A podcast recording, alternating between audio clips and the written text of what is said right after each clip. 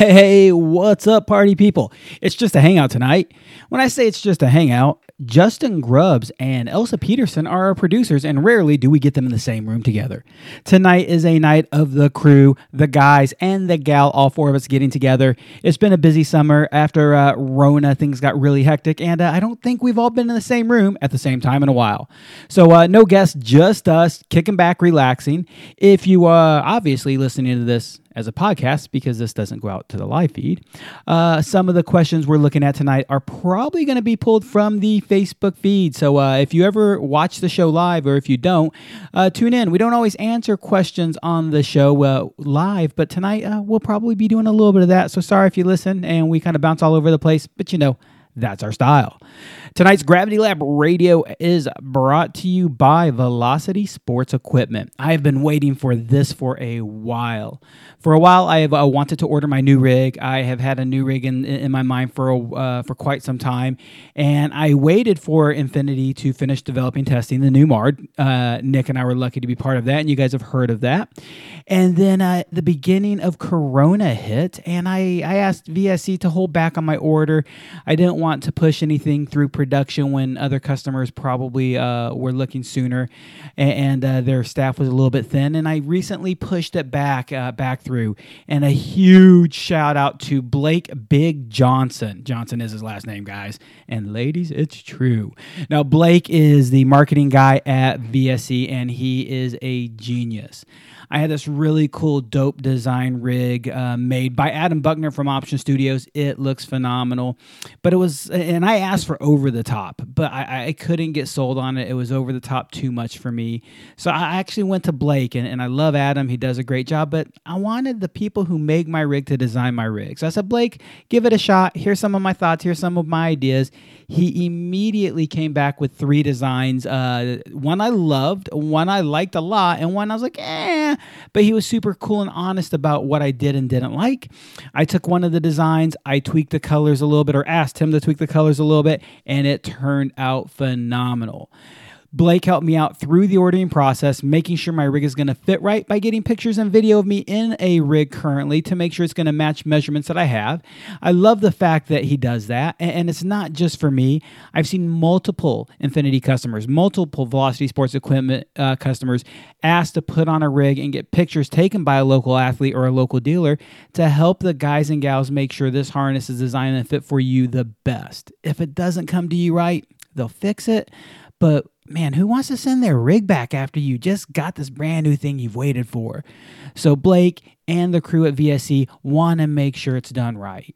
Not only was that ordering process great, the the design process was phenomenal, and I got no special treatment. Blake probably said words to me he wouldn't say to the rest of you. He cusses at me a lot, but uh, he treated me like everybody else, and that's above and beyond. He gave me all the effort, all the energy he could. He always hit me back as quick as he could to make sure my design got to me the way I wanted. And, and honestly, uh, he probably treated me worse than you guys. There was the occasion he said, "Hey, can you can you hold on for a second? I got another customer who needs to get this through a little bit quicker. So uh, he does a good job. Customer service is one of the reasons I've been with VSE as a sponsored athlete for many years, and it's a reason that I asked him to continue to support us through the show. So design, uh, fit, measurement, everything through that ordering process was pretty awesome. The one thing that didn't happen normally for me is I asked Blake not to keep me completely in date about when things were getting delivered. Just give me a ballpark time. Just I don't like counting days. So uh, Blake did that. I just got my rig this week, and oh my God, it is so beautiful. The design looks good, the details are there, the fit, the comfort. It is top to bottom a gorgeous rig. Go to velocityrigs.com, design your rig today. They have a phenomenal rig designer. If you're not sure if an Infinity is for you, go to their website. You'll find an article written by me. I wrote it for skydivemag.com. You can find the same article on skydivemag.com, and it explains why I prefer Infinity rigs. There are tons of dope rigs on the market. If anybody says don't buy X, Y, or Z because it's going to kill you, it wouldn't be for sale if it was killing people. But down to preferences, Infinity has the flap designs I like that stay closed. Infinity has the customization, the most customizable rig you find on the market today, and some of the most beautiful dope rigs. Comfortable, beautiful, long lasting, customer service, at a great price. Check them out on the interwebs. Check them out on social media Facebook, Instagram, Velocity Rigs, VSE Rigs, Velocity Sports Equipment. Check them out. Guys and gals, enjoy the crew. I'm the target of a meat missile going 150 miles an hour plus. That got really exciting all of a sudden. I'm doing canopy safety. Um, I drive like an Asian, so I don't know if it's the most appropriate thing ever. I'm killing it. Utah, give me two. You're listening to Gravity Lab Radio, hosted by DJ Marvin and Nicholas Lott. Produced by Justin Grubbs. Have we talked about skydiving the whole time? Took it to Mars. It's there right now. Waiting but if kill. it's panspermia, then would, it would be coming from us as well. There's no meteor. I think it's the word just describes the spread in general. okay. Hmm. Transplanet spreading. Transplant. Okay. I just I'm- made that one That's up. the that's the uh, Earth that was born as a male Earth, but is now a female Earth. exactly. Transplanted. the Earth that identifies as Neptune. the Earth formerly known as a planet. so I'm trying to figure out to make sure I have everything set up here because it's been quite a while since I've had to do all of this stuff, and uh, I think I have it all. And guys and gals, party people, we're live. How y'all doing? We've been recording for a little bit. Nice. Since y'all Hey, talked about your what's transgender going on? planets. we figured that one out. So uh, tonight's Gravity Lab Radio features nobody. Um, speaking of nobody, how you guys doing? Good. Uh, we're done. Is the show happening? It Is that how is happening. started? Sorry, It's I'm- happening. I'm texting. Astros won, so I'm doing pretty damn good. yeah. Spoilers. Hashtag spoiler. Yeah, it's, no, we can't rewind the future. Uh, one thing that I don't think we've ever had Can't happen the before. That sounds like a line straight out of Back to the Future. It 100% does. No, Marty. We can't rewind the future. I was making fun of a project schedule we had earlier today because something was supposed to happen in the past that obviously hasn't happened yet. And I said maybe they have the task hidden that says activate flux capacitor and achieve 88 miles per hour. Mm. Yeah, maybe they already had that on the list to do that. Yeah. So they could go back in time We and just just. missed that part. Yeah. and we Important part of the skipped plan. to the past. Yeah, that works. That makes sense. Step, step three, profit. That's right. What's step two? I got lost. Underwear man. gnomes. Underwear. I'm glad. I'm glad that you caught that reference. yeah. I did catch the reference, and I forgot that underwear gnomes part. Man, you you you were a South Park fan in those days. Um, maybe not. So I like early South Park. I loved, and then for a while I didn't watch it. But at some point, I just started catching up. Like one winter, I'd watch uh, quite a few episodes in a couple days, and another time I do that, and I have seen that one. Um, I couldn't tell you if it was old or new. I just saw it like pretty last year. That's a pretty damn old one. Is it? like 2007 old. Like 2000 and late. Shit, I don't yeah. know. Because I I know that I was watching South Park in high school, and then yeah, I totally fell out of it. But high school was good. South Park days. Were you in high school in 2007? Um, no, actually, you're Oh, right. okay. I was wondering. I was like, damn, it'd we're be young. 2000. No, actually, I I graduated 2007, so it'd be Season- like 2006, 2005. Season two of uh, South Park. Original air date December 16th, 1998. Damn, Damn. son. Have you actually seen 90s were the the best. uh, original South Park episode? Like Uh, the first one. The first one that was not made for TV. yes, I remember that one. gift that was made for uh, Matt and Trey made it for like some friends. It was a Christmas special, um, and somebody found it. They fell in love with it and made the show out of it. So I actually, I, I'm positive it's on the, the interwebs now, the YouTubes or the the Face Spaces. What what is Vimeo? Yeah. Something like that. I look at Nick when I need to know video questions. I'm glad that the image of my face brings those answers to your mind. It also brought Pornhub to my mind, cool. but the gay section with that mustache. Pornhub. It's been I a know- while since we've All the talked about socials. Pornhub. I've noticed that you've trimmed it a bit.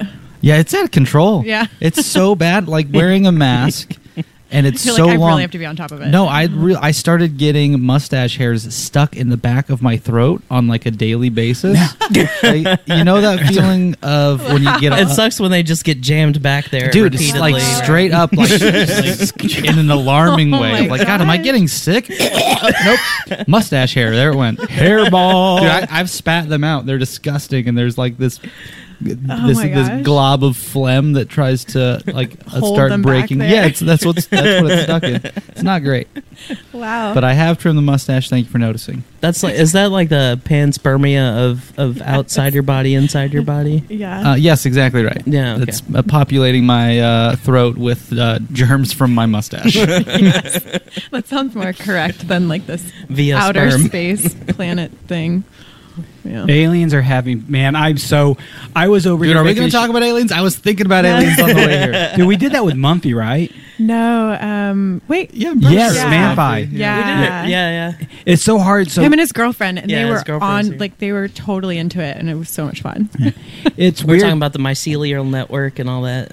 The you two don't commonly come at the same time as well. How you doing? At the same Uh, time. I'm a Yeah, that giver. would. Abby, uh, sorry, we love you. Um, usually doesn't you guys happen. aren't here around the same time anymore, so it's it's hard to remember who was here for what show. Mm-hmm. Like last week, I was trying to remember which one of you were here with Cecily, and then I realized that was Nick. Mm-hmm. So it's it's gotten actually really confusing for my small infantile brain. but um, you were here from Manfi, or were you both here for We that? were one? both here. Yeah, that's right. That's when he was showing me the ropes. Yeah. That was your uh, last checkout. Your last ride Yeah, together. that's my checkout. Yeah. Yep. I've had problems with words today. Yeah, do you believe in aliens? Like, where are you at? I believe in life after love, and I do also believe in aliens. do you believe? I can't sing. I was do waiting you for it. believe There it is. I was in HEB the other day, by the way, in Bon Jovi, living on a prayer. Was there. I Oh, did thought of you. Did you have a flashback? Uh, absolutely, man. I listened to Whitney Houston's. Uh, what song is it? Uh, I think it's called "Without You." On the way to work this morning, and I pulled one ear, one ear pod out of my ear, so I could hear myself sing it terribly. man, like I, I- need to. I need to do. This. you sound so much God, better to it. yourself than the rest of the world. yeah, Oh, especially when you've got Whitney. Houston nailing it in one ear. Dude, 'cause Like, I yeah, sound- that's me, right? I'm here. That's mostly what I'm hearing. I'm positive I sound just like Bruno Mars when I sing. Positive. Yeah. I also have his hair. Neither one of those are true. You've you've heard me. I, I don't know what kind of hair he has, but I know that you sing like far very better curly, than him. like I love you. voluptuous hair, right? Yeah, just man. Like a big, like, and then dimples. fro. Dimples. Man, he's so cute.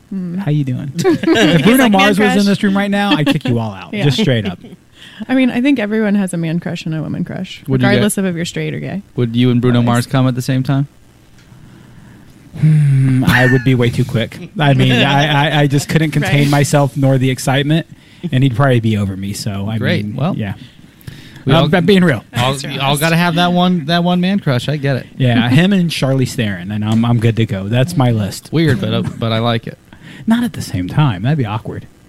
Oh, all right. Well, now it's now it's less weird. it's totally less weird. So aliens, like, where do you for real sit on aliens? Uh, I definitely think that there's aliens, and I don't know like what like the definition of alien. You know, like it's just an extra.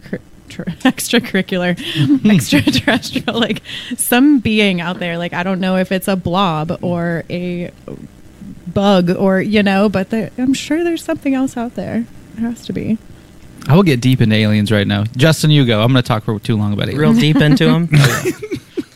Do you and the aliens come at the same time balls deep in some aliens. yeah, I feel like the universe is far too vast for there not to be some form of intelligent life, Mm-hmm. especially Because there's none on this planet. Yeah, None. yeah, that's for sure. there definitely isn't any in the presidential debate, but anyway. Uh, yeah uh, but just outside of even you know like what we see as our physical world, like there has to be a higher plane of existence, and we talked a little bit about that when Momfy was here, but there's definitely some kind of metaphysical connection we all have that we don't understand, mm-hmm.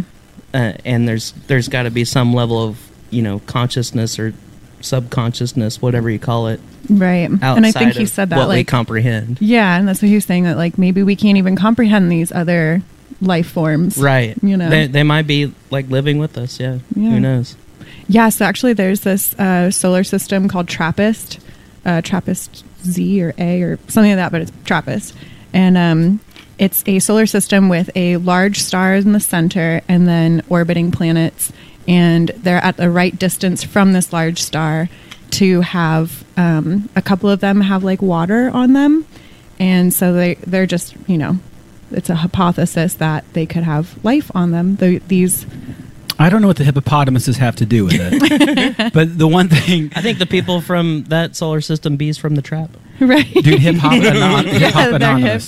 Bees in the trap. Bees, Bees in the trap. That's a, I was waiting for it. that's a good song. yeah. I, I don't. I miss that completely. Well, But places like like uh, Venus, for example, they have you know like liquid methane um, oceans, like we have water oceans. Like there might just be life there that we can't measure or comprehend in any way Yet. that exists in, in a in a different you know form than what we can. a different spectrum than we understand, Yeah. whether it's see, smell, Whatever sight. is, yeah. Yeah. And one of the problems I have with the, with the general with general society talking about foreign life is what you just said. This planet could sustain life. Mm-hmm. Well, we don't understand all potential forms of life. Right. Like I, I can't say there is other life out there. I cannot say that, but I cannot even fathom to believe with as vast as the world and universe is out there that there isn't. Mm-hmm. Like how often are they finding new sea life at depths that we don't understand? Yeah. If Yeah, I was just and that's only bring miles up. away. aliens are Bring it up, us. literally.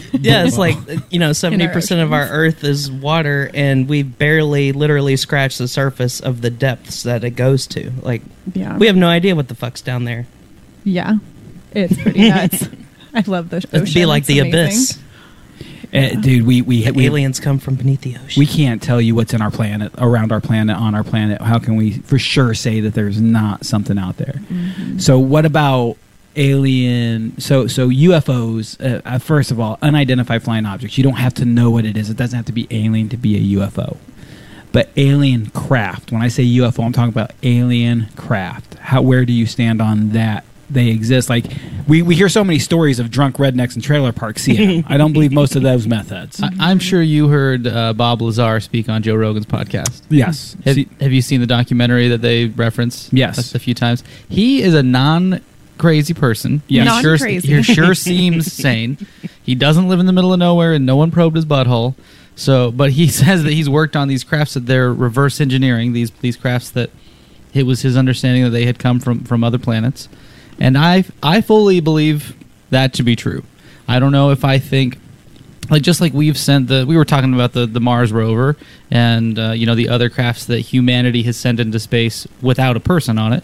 So I I would bet that it's more feasible for most forms of life, other places in the universe, to send something synthetic, something that they've made, easier than it is to send themselves, right? Because by what are you what are you celebrating over there? he hit the button to change the camera. He knew how to work the buttons. Great job. Small victories. You're Wait a minute, wait a minute, wait a minute. I did it. again. It's a high world. It's me. I'm on TV. Proud of you. They laugh because You I get- figured out their job. You get a gold star for the day. That's why I don't drink when I'm behind the computer because I want to make sure I'm on point. But biological life is so much more limited than machine life, right? So that's why I think that UFOs are probably more likely to be here than actual aliens. But uh, like an unmanned probe or yeah, something, like yeah. yeah, we've got the Mars rover, they've got the Earth butthole prober, whatever, whatever they do. own type of- So is he saying that he's worked on these things that like he just found? He came No, that across. he was hired uh, by this. You know what Area 51 is? Sure. There's an even more secret area inside Area 51 called S4. Okay. And he claimed to have worked there, and he found old phone books for this. co- So the the company said that he didn't work there because he was out in the public Mm-hmm. saying all this stuff that's supposed to be a big secret. Oh no, we've never heard of that guy, Bob Lazar. Who's that? Gotcha. And so then he found um, company directories that had his name in them. Mm-hmm. He found other people who had worked for the company that said, "Yeah, I remember this guy." Mm-hmm. And I, I want to say that they he somehow got access to one of these buildings for I don't know if it was for a TV show or something, but that the people who were there with him, like that he obviously had knowledge of the building and had been there before, just with how, how he knew where everything was and whatever. But that he, his job, they found him because he had built some. What was it? A, a car with rockets on it or something? Do you remember that, DJ? I I'm trying to remember. I'm actually pulling up his stuff. He, he right was just now. a crazy science nerd, just a, some outlier, some brilliant guy. Gotcha. That um, and so he wasn't like researching this. Like he actually was like hired he to was do it. yeah he was hired to do it. crazy. and he said that there that there are these gravity propulsion drives that uh, you know, like if you th- look at a rocket going off, there's something behind the rocket. There's something burning. You can see what's causing the propulsion, but that there was no heat signatures from from this uh, gra- these gravity drives. There was nothing that uh, we would, you know, that we would normally recognize with anything that we use for propulsion.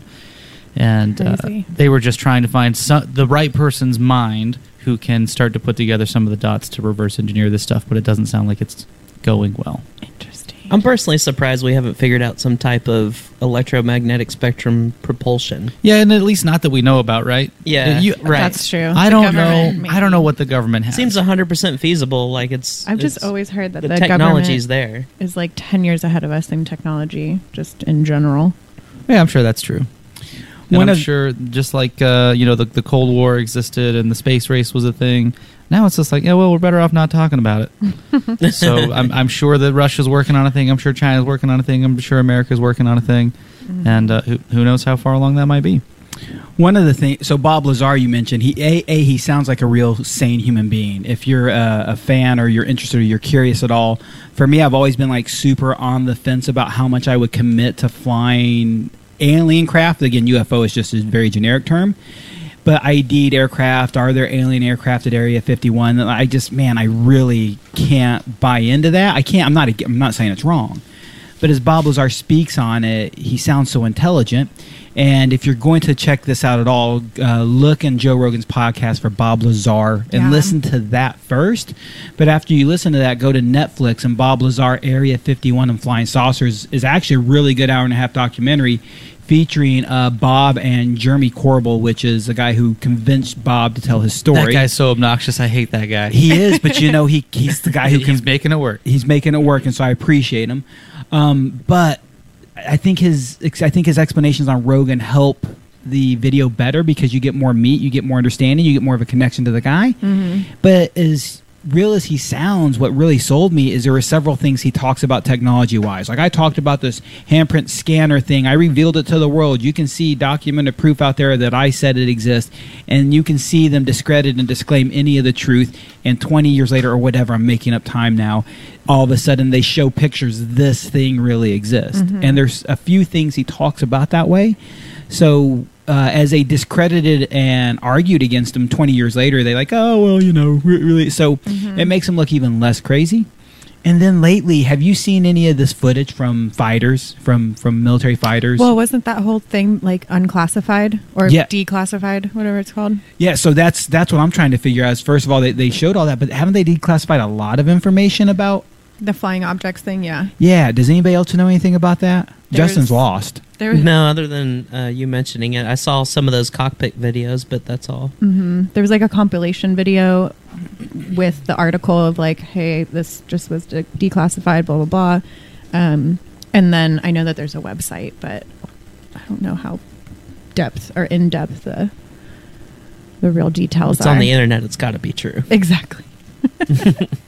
Nick, how are you doing over there? Oh, good. I'm just eating this wrap. I didn't have time to um, stop for food before I came here. Oh no, Chipotle. No, broke my heart. A little odd because I it's a bad weather day. Usually on a bad weather day, you can make it over just a little bit earlier. we still closed the doors at five, but I had some some other work to do on my computer, so I was there till about six. And then uh, I pulled up Chipotle actually, and there was just a crazy line that was just about to come out of the door. And I get that the line looks longer than it is because social distancing is a thing, but man, I was not prepared to wait in that line. Couldn't do it. Mm-mm. No, I did uh, Freebirds today. Ugh, Yeah, I did Freebirds? too. I ordered Freebirds I for the first it. time in a long time. It's so good. Do you have it delivered? Yeah. God, I never get food delivered. I can't do it. Well, I'm like I'm Freaks sitting me there out. working at my computer, and I'll order online, and then it shows up, and I'll eat while I'm sitting at my It's computer. Sounds freaking convenient. amazing. Yeah. You, Yeah, re- just don't do it. you really have to look like we use DoorDash all the time, and there's some places we order from where it costs us an extra two to five dollars total mm-hmm. yeah. for the entire bill, and there's other places we order from where the food item itself is literally double the price plus a five dollar service fee. Mm-hmm. So I, I did that once at a place and said, "Oh, I need to start." Like I, every place I ordered DoorDash from is like a few bucks. This place ended up costing me double. I got it. got like a forty dollar bill for Taqueria Arandas. I'm like, what the a taco and quesadilla was forty bucks? Your mother go no. Mm-hmm. So we try to be smarter about it. Do you know any people I do. who have claimed to be abducted by aliens? I don't. I do know somebody who claimed to have an alien encounter. Um, he he will tell the story that he won't claim it's an alien encounter, but DJ, there's other people out there. There's more than just us on this planet. I can't say I had an alien encounter, but D- DJ, you if you saw what I saw, there are other lives out there. So that's literally how he, he's telling me the story. And he was out on a lake or on a I don't know if he was on the lake or at the lake, and they saw this bright light from across the lake. It, the way it moved, the way it did everything um, fairly close, and, and I'll let that person share their own story. But they're actually a really well known, really recognized, uh, and recognized for being actually a very smart and wise skydiver. Um, I, it's a name. If I said it, everybody in, in skydiving would probably recognize, and it blew my mind to hear this person who I respect as a very intelligent human being talking this way. I'm like, well, I mean, you're, you're not like some cracked out drug addict. This person's fairly sober, and and I, I don't know what to make of their experience. Yeah, it's hard. It's it's a hard one. It's just so far fetched for me. Like aliens could show up today, anywhere. They could land anywhere. They could land wherever they pick to, and everyone would know. And it's like, are you? They're really gonna sneak in and kidnap some person with no one else seeing it? It's like it just seems so odd to me. I, I feel like the you know my phone lives in my pocket all day. If any crazy thing was to happen, I could have it on video pretty quick. And I don't feel like the number of sightings have increased congruently with the ease and ability to capture those sorts of things. That's true. Yeah. Kyle So- Peterson, send it today. send it right now. I'm good. I'm ready. Please, thank you. Sorry. Kyle Peterson, DJ. Someone's getting a demo. when are you going to get that Sabre 3 demo from PD? Um, uh, so, as some of you know, I, I haven't jumped partially due to Corona. As a matter of fact, I haven't jumped in 2020. This is by far the longest break I've ever taken from skydiving as far as free fall goes. Um, and I went to go jump uh, a couple weeks ago, realized my new rig was coming in, waited to get my new container. It is getting packed right now. It'll be ready for next week. Um, I will take Monday to go do a couple jumps. Maybe somebody will join me. Maybe they won't. I'm staring at Nick, by the way. Um, and then we have an AFF course that week that Chris Fudala is teaching, and he will need me as an evaluator. So myself and uh, Pedro will be helping out Mr. Fudala as much as possible, mainly me. So, um, yeah, Kyle, send that Sabre three out, man. I'll jump it. I want. I, I, I really, I'm, I'm, I'm excited. I'm curious. I, I want to. Uh, have you jumped one, Nick? no, I flew alongside Lori Pataloco, Mm-hmm. uh, flying my Valkyrie. Man, it was uh, surprising how how much range we both had and how easy it was for us to stay together. I would encourage you to jump one. It's it's. I don't think I want to buy one. I'm not looking to. Uh, Heath jump this year. I love you, Heath. Um, I'm not looking to change canopies, but Val actually demoed one for the same reason I'm demoing one, and it's because people ask us canopy advice. She runs a mentor program. Noobs are going to her nonstop. She's married to me, so they assume that she like knows something about canopies through injection. I'm not sure. Um, you know that joke. It, it's not. A, do you know the joke? That she'll get knowledge just through. a lot of girls will date like a super high end skydiver, experienced jumper, and all of a sudden she starts jumping something she shouldn't. So she learned by injection. Mm-hmm. Oh, okay, yeah, yeah, yeah, Yeah. So just because you're effing a dude doesn't mean you know what he knows. Right. Chances are he probably doesn't know what you think he knows either. Yeah, Um, right. So Valerie, uh, Valerie and I both want to jump it to get the feel, get the understanding, and be able to teach noobs. Uh, she settled on a Spectre a while back, and, and Spectre really was the right canopy for her. But I earnestly believe settled because there wasn't a wing that fit every parameter she wanted. And I told her if you jump that Sabre three demo, be ready to buy a new one. And she's like, "Oh no, blah blah blah blah blah." I'm like, "Sweetheart, if you like it, we will buy you one. It's it's not a problem. We'll take care of it." No, I'm just gonna. And she landed like, "Uh, honey, I think we love have a problem." so it- it's actually one of the very first pieces of gear Valerie has wanted to buy new so she's gonna time. get one. Yeah, so she bought her Infinity as a backup rig. She she was jumping javelins, phenomenal rigs, no problems. I think they're great great gear. She needed a second rig because she was training with a team, and she immediately turned her Infinity, which she kind of bought like I just need a second rig. I'll buy an Infinity. I know you like them. It turned into her primary rig. She now loves it. She ended up selling her javelin. It's it's her only rig. Mm-hmm. She bought a canopy because she needed it. Everything she buys, it's more out of necessity. And this is the first piece of gear that she is buying because she wants to change gear. So the Sabre 3 has changed her mind. Yeah, It might change to- mine. I need to demo it also. Yeah. Yeah. Well, we know people. I mean, Yeah. performancedesigns.com. Go to the demo link. Pretty easy. pretty easy. Really handsome fella named Kyle Peterson. Mm-hmm. Why is it that our friends Johnson and Peterson have wiener names? and by the way, I need to see Blake's photo in your phone. More It's than really once, good. More than once, he's referenced that to me. I'll show you. Yeah. So Blake Long Johnson, um, he told me that you and I both give him penis references when we call him. Um, it, well, I don't know if you do it, Elsa, but you talk to Blake somewhat regularly as well, I believe. Yeah. Yeah. Um, when I first met him, I couldn't remember his last name, and he reminded me it's of wiener jokes. And so ever since then, I call him. I'm like, "What's up?" and I make a wiener joke. And like just because I can't stop forgetting your name, so I'm gonna have to reinforce it. Well, now they're fun, man. It's a good Yeah. time. So he told me Nick does the same thing. Um, do you know Keith Commander? Um, pro- no, I don't think so. No, I know Nick does, and uh, n- uh, He's Keith- got a son named Ocean. Mm. Ocean. Does he really? Yeah, Ocean Commander. You believe that? So my favorite is that? My favorite part That's when the coolest name that. of all time. It's badass. is who is he dating, living with, his significant other? I don't really know their relationship status, but they're definitely a, an item. Melanie Melanie. Yep. Melanie, Johnson. Yeah. I want them to get married, and I want her to hyphenate her name, Melanie Johnson Commander. Mm. that is my absolute like dream in life. I've told them both this recently, and That they works they out like it. I've Very never well. thought of that. That's excellent. Dude, it's phenomenal, man. Melanie Johnson Commander. I mean, It's like very s- like kind of space trekky.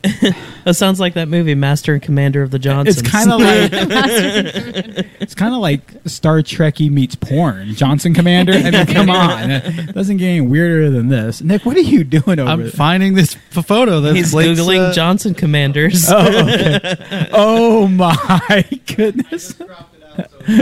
That's why I, I see it. That's need see wonderful. it.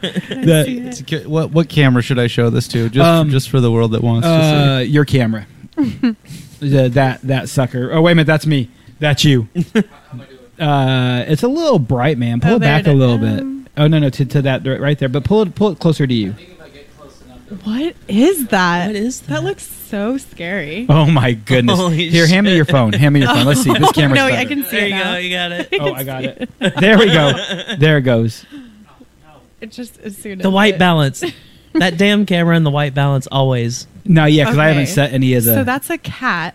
There Yeah. it is. There it goes. Great white I usually shark. force the white balance on that thing because it does that shit. Oh, I usually try to my set all the goodness. cameras. I just haven't Yeah. jacked with any of it uh, before the show because I was happy to sit down in this chair and You're gonna have to sh- show me that. Did I tell you Oh, about it's my, gone my now. new favorite Instagram page?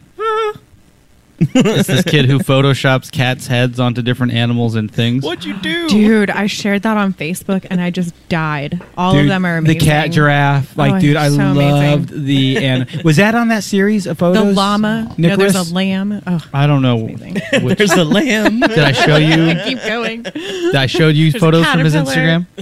I've seen the pictures of cats. That, that that picture I just showed with the cat shark is not from this this Okay. same kid's Instagram. I wonder if that It is is what. it is pure gold. Yeah, I'm pretty sure that's probably like. I mean, unless there's like a bunch of people that do this because it is pretty amazing. His name's Cody uh, underscore Vesdy V E Z D E K O T Y underscore V E Z D E. It's uh, it's hilarious. I am not a cat person, but a cat's face photoshopped onto a llama is glorious. I. Your, all of your Is this the picture you saw? no, but that's amazing too. Hold on, I just want you to scroll through this wh- Oh and have gosh. your first experience while we're having the podcast. Oh my gosh, yes, all of these. See, she likes it. I can appreciate both the hilarity one. Of it and like just because it's funny to put And Cat's face on he things, does and a his, really the good Photoshop job. skill is great. Yes, He does an awesome job. He does a and as really a good person job. who's a fan of photoshopping my friends' heads onto things on which they don't belong, Wow. I, I like his artwork. Yes, there's Speaking even a of Photoshop, dinosaur one. I one. liked uh, Elsa, I liked your picture where you photoshopped yourself sitting in the car in the PD conference room. I was like, "Where's a, like a That group shot?" And then I'm just gonna stick myself into the corner. I didn't. I didn't see it. Oh, I was advertising for tonight. Oh, cool. Yeah, because Yeah. one of us did their job. I'm trying to figure out where all the volume went, but I changed hats and I like it changed the audio. I'm like, man, is the mic's broken? Why am I muted? That's a good looking beanie. Dude, it's uh, we're checking them out, trying them out. See, uh, see, uh, Because where did the cold weather go? It's now where hot. did? Oh, there's still a tag on it. I'm cool. I have a tag on my It- hat. it- the hat even said the tag says beanie. beanie in case Just I didn't case you- realize what yeah. I what I what I have on my head. So, um, yeah, no, I just I, these just showed up to my doorstep right before you guys pulled up, and I haven't got to try them on and play with them. So since I'm sitting behind the desk today and not doing anything important and talking like you guys, I can sit here and jack. Oh wait a minute, I have to be on the screen when I'm talking. See, I'm, I'm good at this stuff. Uh, hi, mom. Hi, dad. So uh, back back to Nick. Hold on, let's watch Nick eat for a second. Ugh, I can't wait for It's cold weather. awful. Why do you want to watch me eat? I don't know. It's awkward. You know it's funny? Every time I've ever like, shot exactly why I wanted like a you. wedding or any sort of event where people are eating, as someone who's trying to capture the whole experience, I feel like it's appropriate to capture the meal, right? But if you want people to be very upset with you, point a nice camera at them while they're eating. They do not want that to happen. I got a tip for you. If you're ever anywhere that somebody's shooting video for an event, just never acknowledge or look at the camera unless that's what the moment is. Hmm. Be I'm around you all the time when you're shooting video of stuff, and I'm and constantly walking through and around shots, and I've just learned to ignore you, which is absolutely a wonderful thing to be able to do. I, I, you do the same to me, so it works out great. Still eating. It does make for better video when people just walk through because it just looks like the nat- the normal world, you know. Mm-hmm. Wait, Yeah. But when someone walks halfway through your shot and then they duck and dive out of the way, it's like, well, you just ruined that for everybody. Yeah, I can see that. So How do we get from aliens to this? I don't know, man, because I have no clue. Oh, you were eat have, eating people Squirrel. video camera Squirrel. squirrel. Squirrel. So speaking of eating video camera, one of the uh, goals I kind of had tonight is is we had a couple potential guests lined up. Didn't really want to push too hard for any of them. It's been a while since we've done all of us in the same room together. Um, and you two actually now are both pretty proficient on the board. Uh, you both know what you're doing. You both have a good idea. Justin, obviously, a, a little bit more skilled. Fake it till you make it. But yeah, dude, that's what I'm doing over here is faking it completely. So I wanted to get everybody back together, but also it's uh, really starting to tell out the end of the season for a lot of places. A lot of drop zones are coming to the last of their season. Um, October is a shutdown month for many DZs. For us, um, we're technically winding down a little bit, and that's because we're having weather days. That's because uh, the sunset's getting a little bit earlier. Uh, time change happens next week or next month, but uh, it's starting to slow down. So, how was everybody's summer? That's what I really wanted to catch up with you guys today. Weird. Weird. In what way? Uh, just because I think we, you know, had plans or at least we had to change or, you know, be a little bit more flexible or, you know, this and that with the whole COVID thing. But I want to really quickly. I'm, I'm going to sidetrack. Uh, what's up, Dave Esterwood? Uh, first of all, y'all who watch live on Facebook, we never answer your questions. We never acknowledge you. If you haven't noticed tonight, we're acknowledging you. Zach Volrath says enough about parachutes, more ETs. Absolutely down with the guy with the glowy finger. Um, Dave Esterwood, a good old homie of mine. Love Dave to death. Kevin Mead, not to change your subject, but if you could go jump anywhere currently sending jumpers, where would you go and why? I'm going to answer that question in a second. Also, because I'm a fat kid trapped in a skinny kid's body, where would you go to eat if you could go anywhere in the world? Skydive Spaceland in Houston is the answer for all of the above. Um, now, I'm biased, but I'll tell you absolutely why. Um, we are sending a lot of loads. We have a lot of fun jumping, really cool events going on. And I think the management and ownership of Spaceland, uh, to be absolutely clear, I am not a manager there. I am not an owner there. I do not set policies for Skydive Spaceland. I do help and consult with them the best I can. But uh, Nick, I hate you. You're the manager. But um, they've done a good job with setting uh, um, what's that called covid protocol and we've had a lot of skydiving going on with no real problems with sicknesses. Of course people are getting sick in life in general but we've had no outbreaks at the dz we're sending lots of loads. People aren't getting sick. We have good covid protocol. And the food in houston if you listen to this show you know how we feel about the food in houston. Food in houston. You know, someone asked me if we were going to do another Stuff Your Face festival. 100% it's pizza Is it is it all it's all pizza? We had that's pizza? dude. That's a great idea. That Did is we a have great this idea. conversation? yeah, you and I have had the Oh, conversation. I'm gonna ruin myself. Yeah. That's uh, Star Pizza was one of them, and what's the other pizza joint near it that's like super well known? I don't. Mellow Mushroom got to be on the there's list. Mellow Mellow, Mushroom's there's on there. Star. There's Mod. Isn't there Pink Pizza? Isn't that a place? hmm Um, I like Mod, but Mod's just not Luna, for this. Not the right thing. Luna's No. Pizza. It has to be like not Subway, There's center but court. No. Yeah, Center Court's all right. I could totally do that because all I do is just vegetables and no cheese. I could do a vegan thing. Great. all I'm saying is pizza is flexible. Can I get a disc of bread with veggies on it? you guys are like cool. No cheese. We just call it a sandwich in most places. Elsa, wait a minute. Actually, Elsa. I really like it. I love veggie pizzas, um, and I do eat pizzas with no cheese. What? am I was gonna say, to? you don't- cheese is like one there's of the way. best parts. Ramen, yes, Adam. Ramen is absolutely one. But what if? But what restaurant if one only? Where would you go if you could only eat at one restaurant? Holy cow! If you could pick one restaurant in the Houston area, what restaurant would you send somebody to to be the place to go? That's an unfair question. It absolutely Someone who's from here. Or It someone depends who's what you want to eat. visiting. So I'm with Justin. It's unfair because we have like Houston has nothing to do outside. We have no hills, no mountains, no nothing. so we make up for it with dope food, Obesity. and we have a huge culture. There, there are two places that I take visiting friends. One is Central Texas style barbecue in Old Pearland. Boo. You you know where it's at? Yeah, not a fan. No, well, I don't like you either. You're a loser. And then the second place is Torchy's, just because it's That's a good one. It's Although they comically they've delicious tacos. sold out. yeah, they're slipping up a little bit, Yeah. right? Yeah.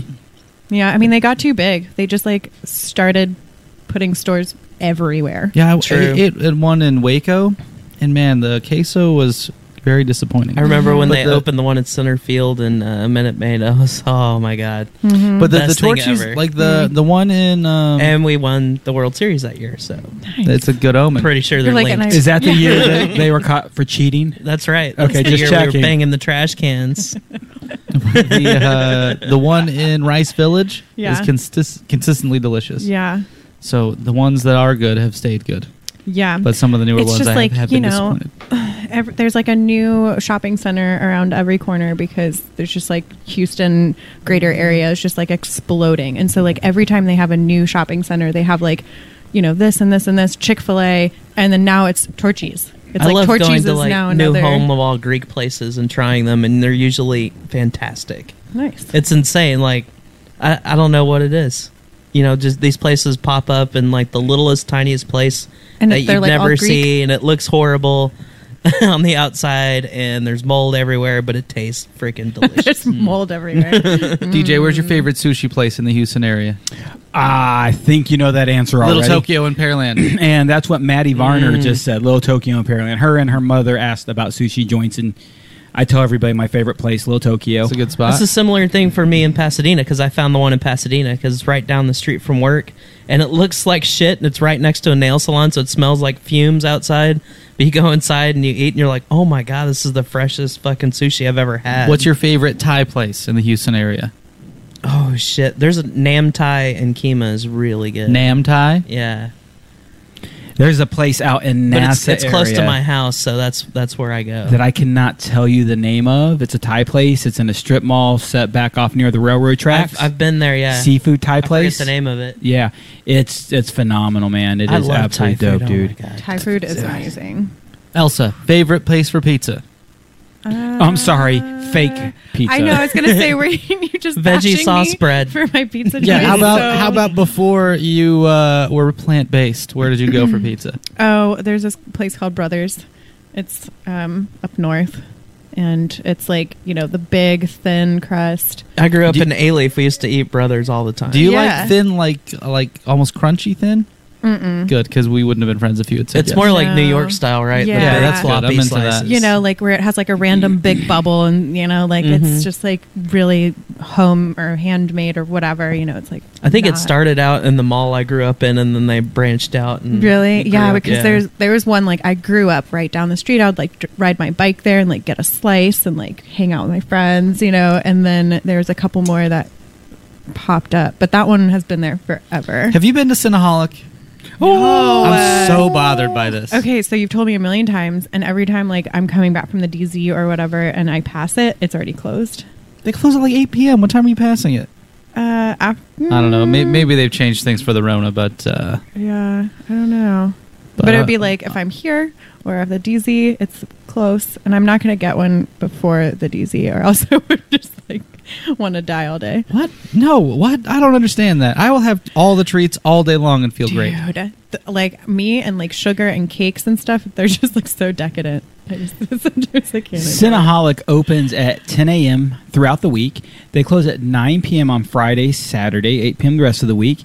Stop there. You show up to the I DZ a little do- bit late. It's so. I'm Stop looking there at on the photos way on there. Yelp right now. Save it because it reheats dope. It, it, it's it's super phenomenal. Actually, the next time I come here, I'm going to eat it like he usually eats during the show. Yeah, I'm bring dude. If you bring Cinnaholic, God, I will murder you and steal it. That's how it's gonna. That's how that's Actually, it'll re- it'll work out because I'm not going to be able to eat the entire thing, so I'll just I'll share it with everybody. Real quick, while I'm got it going on here, Craig Floyd. I have not forgotten about you coming on the show, Craig Floyd. You know Craig.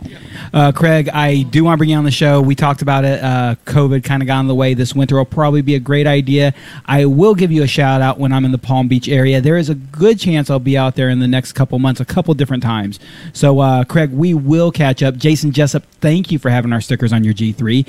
And uh, I'll tell you two places you have to go. If you're visiting Spaceland Houston and you want two places to go eat, um, one of them is about phenomenal food. It's on Voss up in downtown, and it's Roegel's Barbecue. R O R O E G E L S.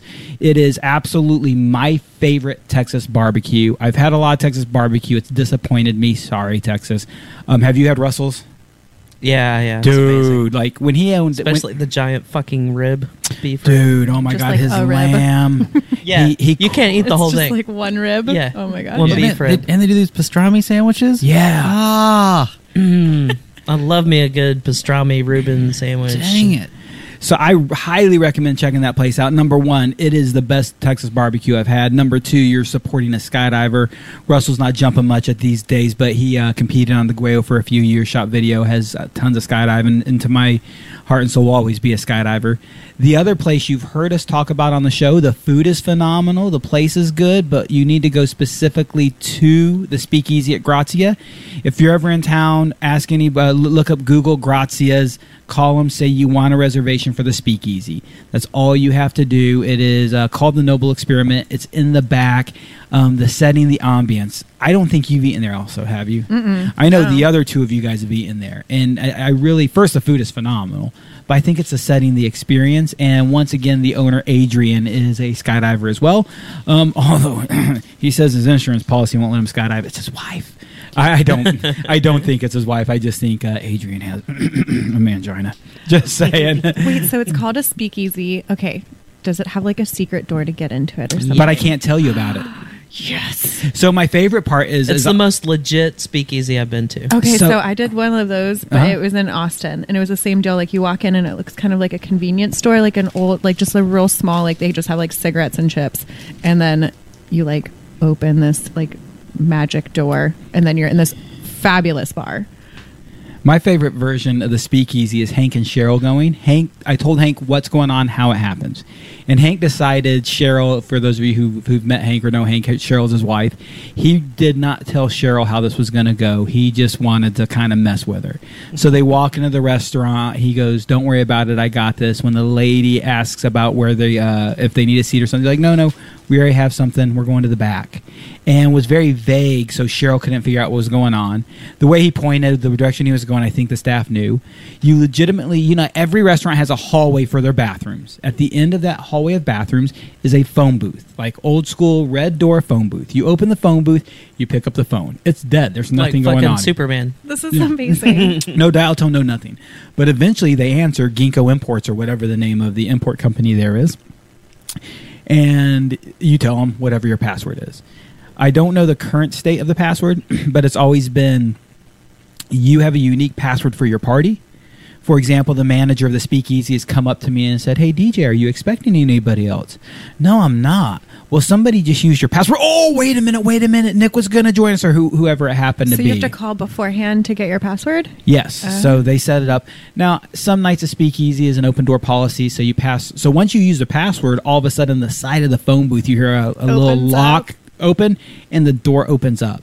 Like when you leave the speakeasy, you're not allowed to go back out through the phone booth. They don't want people seen going out. There's an outside exit. Sure, There's a private sense. bathroom in the speakeasy for the speakeasy customers. That's smart. So it's like a restaurant in the front and then a speakeasy in the back. Yep. Same menu, as same restaurant menu as the front of the house. Mm-hmm. Same drink menu as the front of the house, plus a craft bar. Cool. So you can get any drinks from the front of the house, but the front of the house cannot get drinks from the back of the house. And they put the food through a Yeah. little trap door behind the bar. Yeah. It's kind of cool. And- Nice. yeah, I love you can- this. I must go immediately.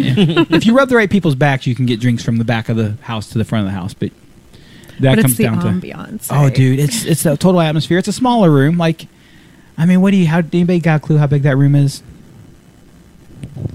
You know, I don't know. Forty people is maxing it out, super full, Mm-hmm. super full. I've been in I've been in that place. Uh, Adrian, you know Adrian. Maybe like 25 by 15 or something. Yeah, for his birthday, we he had a blowout in there, and the place is packed with forty people. Like it's you do not want to have a party of forty people in there.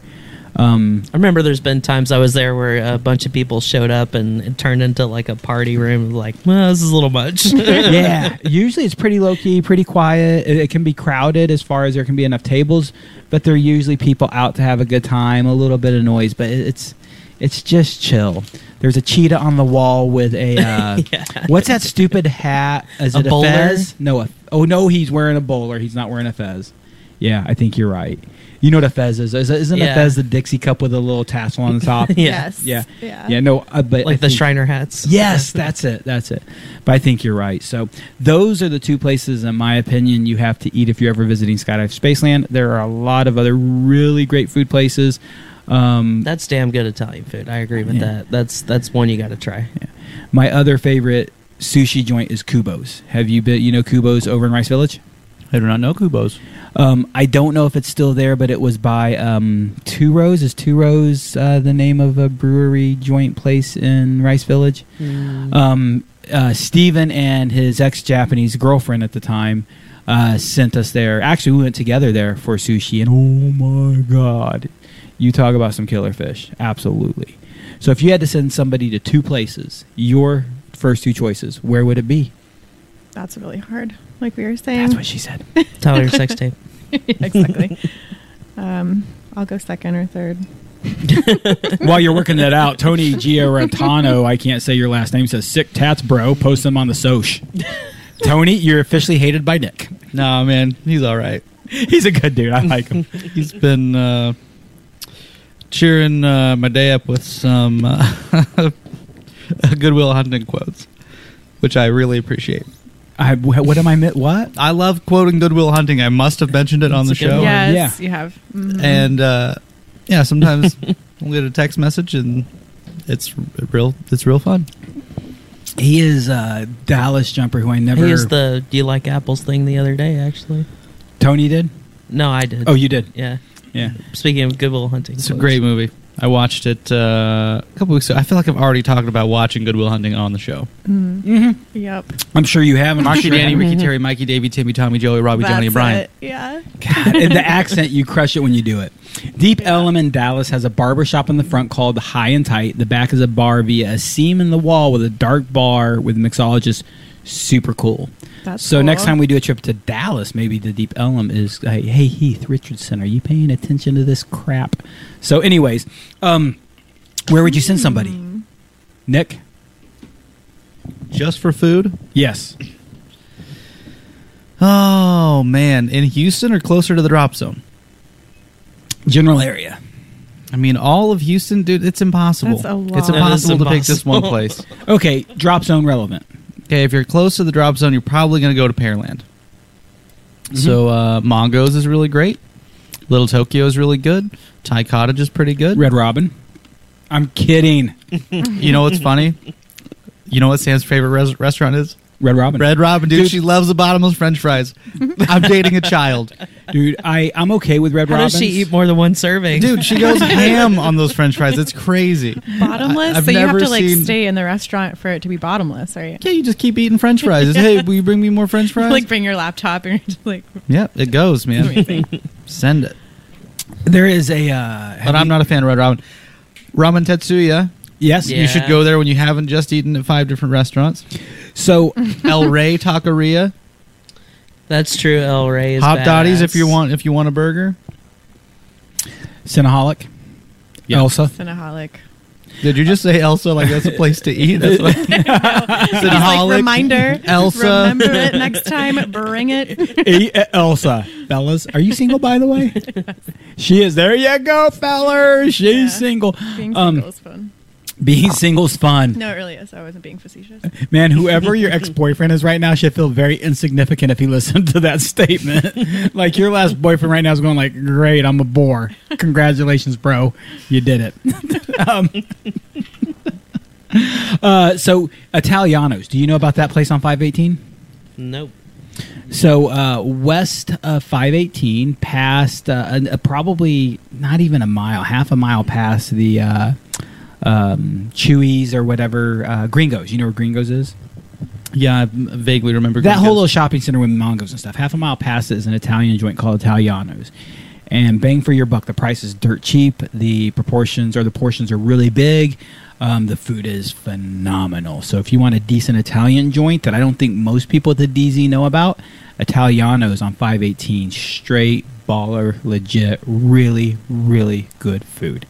I love Grazia's for Italian, um, but it's not Italian. It's, it's just an Italian themed uh, American restaurant said and done. Italianos is just killer family style Italian food. So that's that's a place in I was gonna say Italy, Pearland. I would send you. Yeah, I, it's really weird. Usually these conversations make me super hungry. Maybe it's because I just ate that food, but I'm not craving any of the stuff we're talking about. I know, and I maybe think maybe if we were talking about treats, if we were talking about desserts, like I could get into some desserts. See, Cinnaholics like it's not really a dessert so much. It's just a giant mound of sweet bread to shove in your face whenever. That's, you know, that's dessert it's to not. me, it's not a way to end a meal. It's just like, hey, I feel like doing something terrible to my body. Yeah, exactly. Let's get Cinnaholic. That will make my mouth real happy for about four minutes. Yeah, I don't know. So there's a place in League City that has keto cupcakes, and I had one for Mm. the first time last week, and it was amazing. It's got one and a half carbs, net Mm. carbs per cupcake, and it I don't believe in net tastes carbs. just air. fucking delicious. delicious, Dude, Yeah. nothing but net carbs in my gut. um, just air. smush ice cream. Smush is good. That yeah, we did do that on the on the stuff your face fest. Dude, That's- smush ice cream is oh, that was Voodoo Donuts was okay. Yeah, I not had, a, not blown away. I had a cup of coffee there and shared a couple people's donuts because that was where I saved just myself. started. Oh, ta- not tapped out. Yeah, you're I- saving. number one, I needed to. We we did. We've done this before on the show. Bernie's Burger Bus, Out of business. Very sad. Smush ice cream, mm-hmm. Uh, mac and cheese, just yeah, mac, just Mac. Where like I ordered the half pound of mac and cheese and a salad to go easy because it was either a half pound or a pound of mac and Oh My cheese. goodness. um, I went easy at Voodoo Coffee and uh, just picked on some people's donuts. I shared some stuff because ramen was last, and I was saving myself for the ramen. That and I, I get like that you did super upset savory, sweet, savory, sweet, savory. That yeah, the goal was breakfast, That's what you're dinner, doing? dessert, dinner, dessert, dinner, dessert. Okay, And they were all what like three minutes apart from each other, so there yeah, was they were no very break. close. There was, There was it was- no digestion time. no. Now it was funny because we'd go into a restaurant and people ask what we were doing, and the people serving there would very quickly find out what we were doing, and they all thought it was cool. But the further we got, the less cool they thought we were because they realized we're the fifth place we've been to now. They're like, mm-hmm. "You guys are just a bunch of weirdos." So it, it worked out pretty fun. I'm though. sure the energy of the group was also declining. I was gonna say Oh you're my all just like really sluggish and tired. We just ate the donuts, and before that we had the mac and cheese. So bring me the ramen soup. drunk on just being God, so I, full. that ramen was that's one of my favorite restaurants. It's definitely on my list. I'm not really a ramen sort of person. Like some people are super fanatic about ramen and pho or whatever. Oh, yeah. I'm not one of those people, but it's just really great. Mm. I had five bites of what I ordered, and it, it was disgusting after that. yeah, but Too- like ramen, like it just goes through all of the other food. Yeah, it was mi- it was mixing in my tum tum in not a positive way. One of the things you've told me is I got to try it again because it's great ramen, and I won't disagree because I did have the leftovers of it and I enjoyed the crap out of it. The reason I like another place better is because they have a specific ramen. I won't disagree. Tatsuya is a better ramen joint said and done, um, but it's just I, I man, uh, Jinya. like the broth is better, or like the ingredients. It's the like spicy ramen that Mm. they serve at a spicy level that I love. Oh, you can't leave without. Uh, make sure you grab a jar of salsa on the way out. Oh, nice. I made little. I, I made a bunch of ghost pepper salsa, and then I made small little jars for a bunch of people. Um, it's not the spiciest, but you'll appreciate it. It's not not Yeah. the spicy. It's I, just pretty. I went on my annual dove hunt a couple weeks ago and picked up some ghost pepper salsa. and made me think of you. Yeah. It was actually Buc-ee's, and it's it tastes very good. I was very surprised. Don't don't some. talk about hunting doves too loud. Elsa's right next to you. Oh, sorry, I killed a lot of them. She's gonna karate chop you in the throat and yell "vegan power" and then go eat at Cinnaholic. Dude, have you tried Buc-ee's ghost pepper beef jerky? No, not the beef jerky. But I bought their their Reaper and their ghost pepper salsa. I really like the Reaper better. But Dude, try their ghost pepper beef jerky. It is legit. You know, ghost pepper. Sometimes uh, anybody who tries to brand something ghost pepper, they overdo the spice and they leave out the flavor. They have all the spice you want with good flavor. So that that is pretty legit. I would highly recommend giving it a shot. Next, breaking mic stands. Have again. you seen Yeah, the was really movie. Bohemian Rhapsody? Not yet. Oh, I really need to see that. So good. Yeah. Have you seen it? Mm-hmm. Wait, going back to the doves. Um, when doves yeah. Why'd you cry. kill them? What did they do to you? no, isn't the like getting the meat out of it kind of like ridiculous because they're just so tiny, and you get these like you get like little chicken nuggets yeah, they're out of little every tiny. Yeah, one of them. they're chicken nuggets basically. Yeah, dove okay. nuggets. So is it worth it Eh, it's fun. I do it more for the fun for than the anything. sport? Yeah. Okay. Just wondering. How do you how do you cook these doves? Uh, the way I do them is is uh, jalapeno bacon wrapped with cheese. I was gonna say, so I dated somebody grill. who did the the dove hunting thing, and this was before I was vegan. But yeah, he was like, getting the meat out of it was kind of ridiculous. so I just remember that, and he would like bread them and put them in jalapenos and bacon and whatever. But it was just like, yeah. Do you do you get it's not too in, in bad. the food? It's No. not too bad actually getting the meat off now. Oh, Not if- okay. Maybe no, he just didn't know not how if you to do it a bunch. Yeah, It's like crawfish. Yeah, sort of. Just got to get a technique down. Yeah, Right. But you, you don't get anything. because you can. uh, Well, I don't want to be too graphic. but You're, You're shooting. fine. Them, you're getting them you with can pull shotguns, the right? you can pull the breastbone right out of the carcass, and yeah. you just get the little meat nuggets off the breastbone, Huh. and just make sure there's no lead pellets still That's in what I was. there. Yeah. that's- Do you do you Exactly. ever get a pellet in your food? yeah, occasionally, That's hilarious. Because how but big are they? very they? very rarely. Are they like big enough where you like Like that big, maybe it's like a nugget. Oh, Okay. No, but like the pellets, like Oh, they're they're pretty tiny. Like so you could like accidentally swallow one. You could. You- do you think you have? No, I don't think so. Okay. I'm pretty cautious about getting when I get the meat off. I check them and I get all the BBs out. I mean, Yeah. he chooses food well. I mean, like who Ah. Yeah. swallows their food whole? God, I just Right. thought about chewing on some BBs. Maybe Ah. it's just like yeah. so good, and so I mean, Well, it's like- lead, so it's kind of soft, Hmm. although very poisonous. Yeah, right. Exactly. That's why I'm asking. I'm like, have you? Eaten That's why that? waterfowl you have to use steel shot because lead's so poisonous for the water. But Mm, uh, they they haven't mandated steel shot for everything yet, so crazy. there's still a whole bunch of lead in uh, cornfields and sunflower fields and all that that all of us are eating. Yeah. a little bit of little bit of sure. foul play. yeah. Mm, boom. Because everywhere we hunt dove is is a field that is actively farming something. We're just in the off season. So Yeah. What Oh, does it sound like when doves cry? Did you hear it? Make like a squeak noise. Just like a tiny little squeak. yeah, like when you pull their head off. It's a lot different from that Prince song. Oh my gosh. All right, so we've gone from restaurants to murdering tiny birds for fun. If you shoot them in the head, you don't have any BBs in the meat. It's perfect, and they drop. Gosh. Do you hunt anything else? Yeah, uh, deer. How often do you do that? I haven't done it in a couple years, uh, but I used to do it every year to stock up my freezer and eat it throughout the year. It lasts a very long time. How does it feel for you Yeah. to, to kill a deer? How is that moment? Uh, it's kind of with with Texas deer hunting. Like I want to do it where it's legit wild. Te- Texas makes it too easy, is what yes, you're saying. Yeah, you're sitting in there bored. Like I get no excitement out of it. Really, I just do it to get some meat. So it's there's no challenge at all. You just they Not turn at the feeder all. on, stupid deer come over, and then you shoot one in the face. Oh man. Yeah, and I have a rifle that could shoot shit out like fucking 600 plus yards. So it's like a 100 yard shot. Okay, pff, it's dead. Yeah. Versus, you know, dove, you're actively like moving around and you have to be pretty skilled, fairly skilled to, to kill them. You got to lead those doves. Yep, for sure. And some years they fly higher than others and they'll Some actively. do- years they fly higher than others. yeah, it really depends. Like, I see. I just imagine them. F- some fly out of the grass over here, and some fly out of the grass over there. Not really. Yeah, it's random as hell. Uh, depends where you are, how late in the season you are, and And if Dick all Cheney's there to shoot you in the face, shit. Do what? didn't Dick Cheney shoot his friend in the face? Oh. Yes. in the back. in the back. That was yeah. uh, pheasant, I believe. Uh, pheasant is a lot like that. You're shooting at the ground, so it's really if you have people around, you have to know you have to stay like side by side. Yeah. Dude, I At really, least with dove, you're shooting up in the air. And I the really worst feel that like happens he- is you get rained. I feel like he murdered that guy. You don't think he murdered that guy? right. there was a guy at my dove hunt wearing a camouflage shirt and it had Dick Cheney's face on it. And the camouflage was excellent. That's awesome. So good. Didn't he die like two days later in the hospital? This guy? I don't know. I thought he survived. No, No, I'm he's positive dead. he survived. I'm positive. No way, dude. Yes. Did you Did you see see that that in the hospital and they killed him? No, I'm You guys, sure can, he you did. guys can tell me the truth, but it's not going to make me unbelieve my conspiracy theory.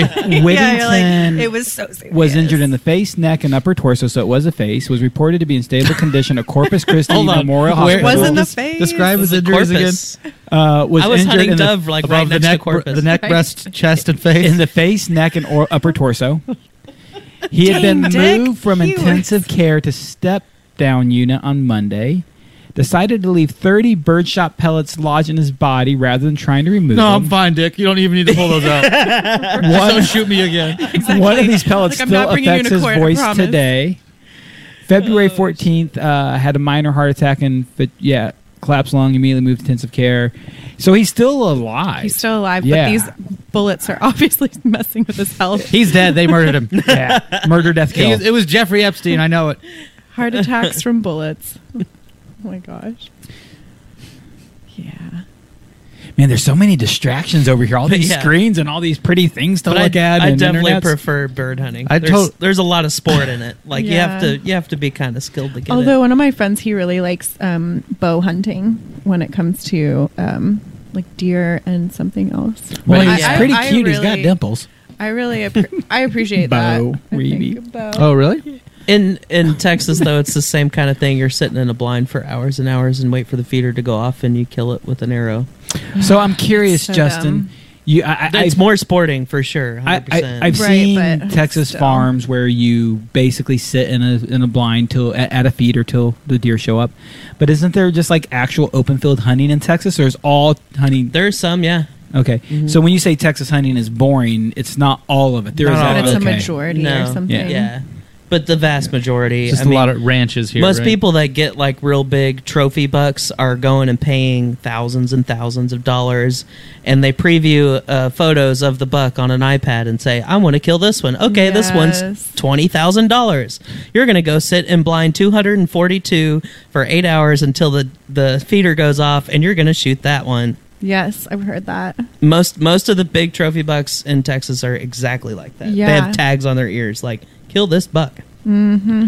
I've got a buddy who owns a couple hundred acre ranch west of San Antonio, and he has a crap load of cattle, a ton of axis deer. I think over 100 axis deer.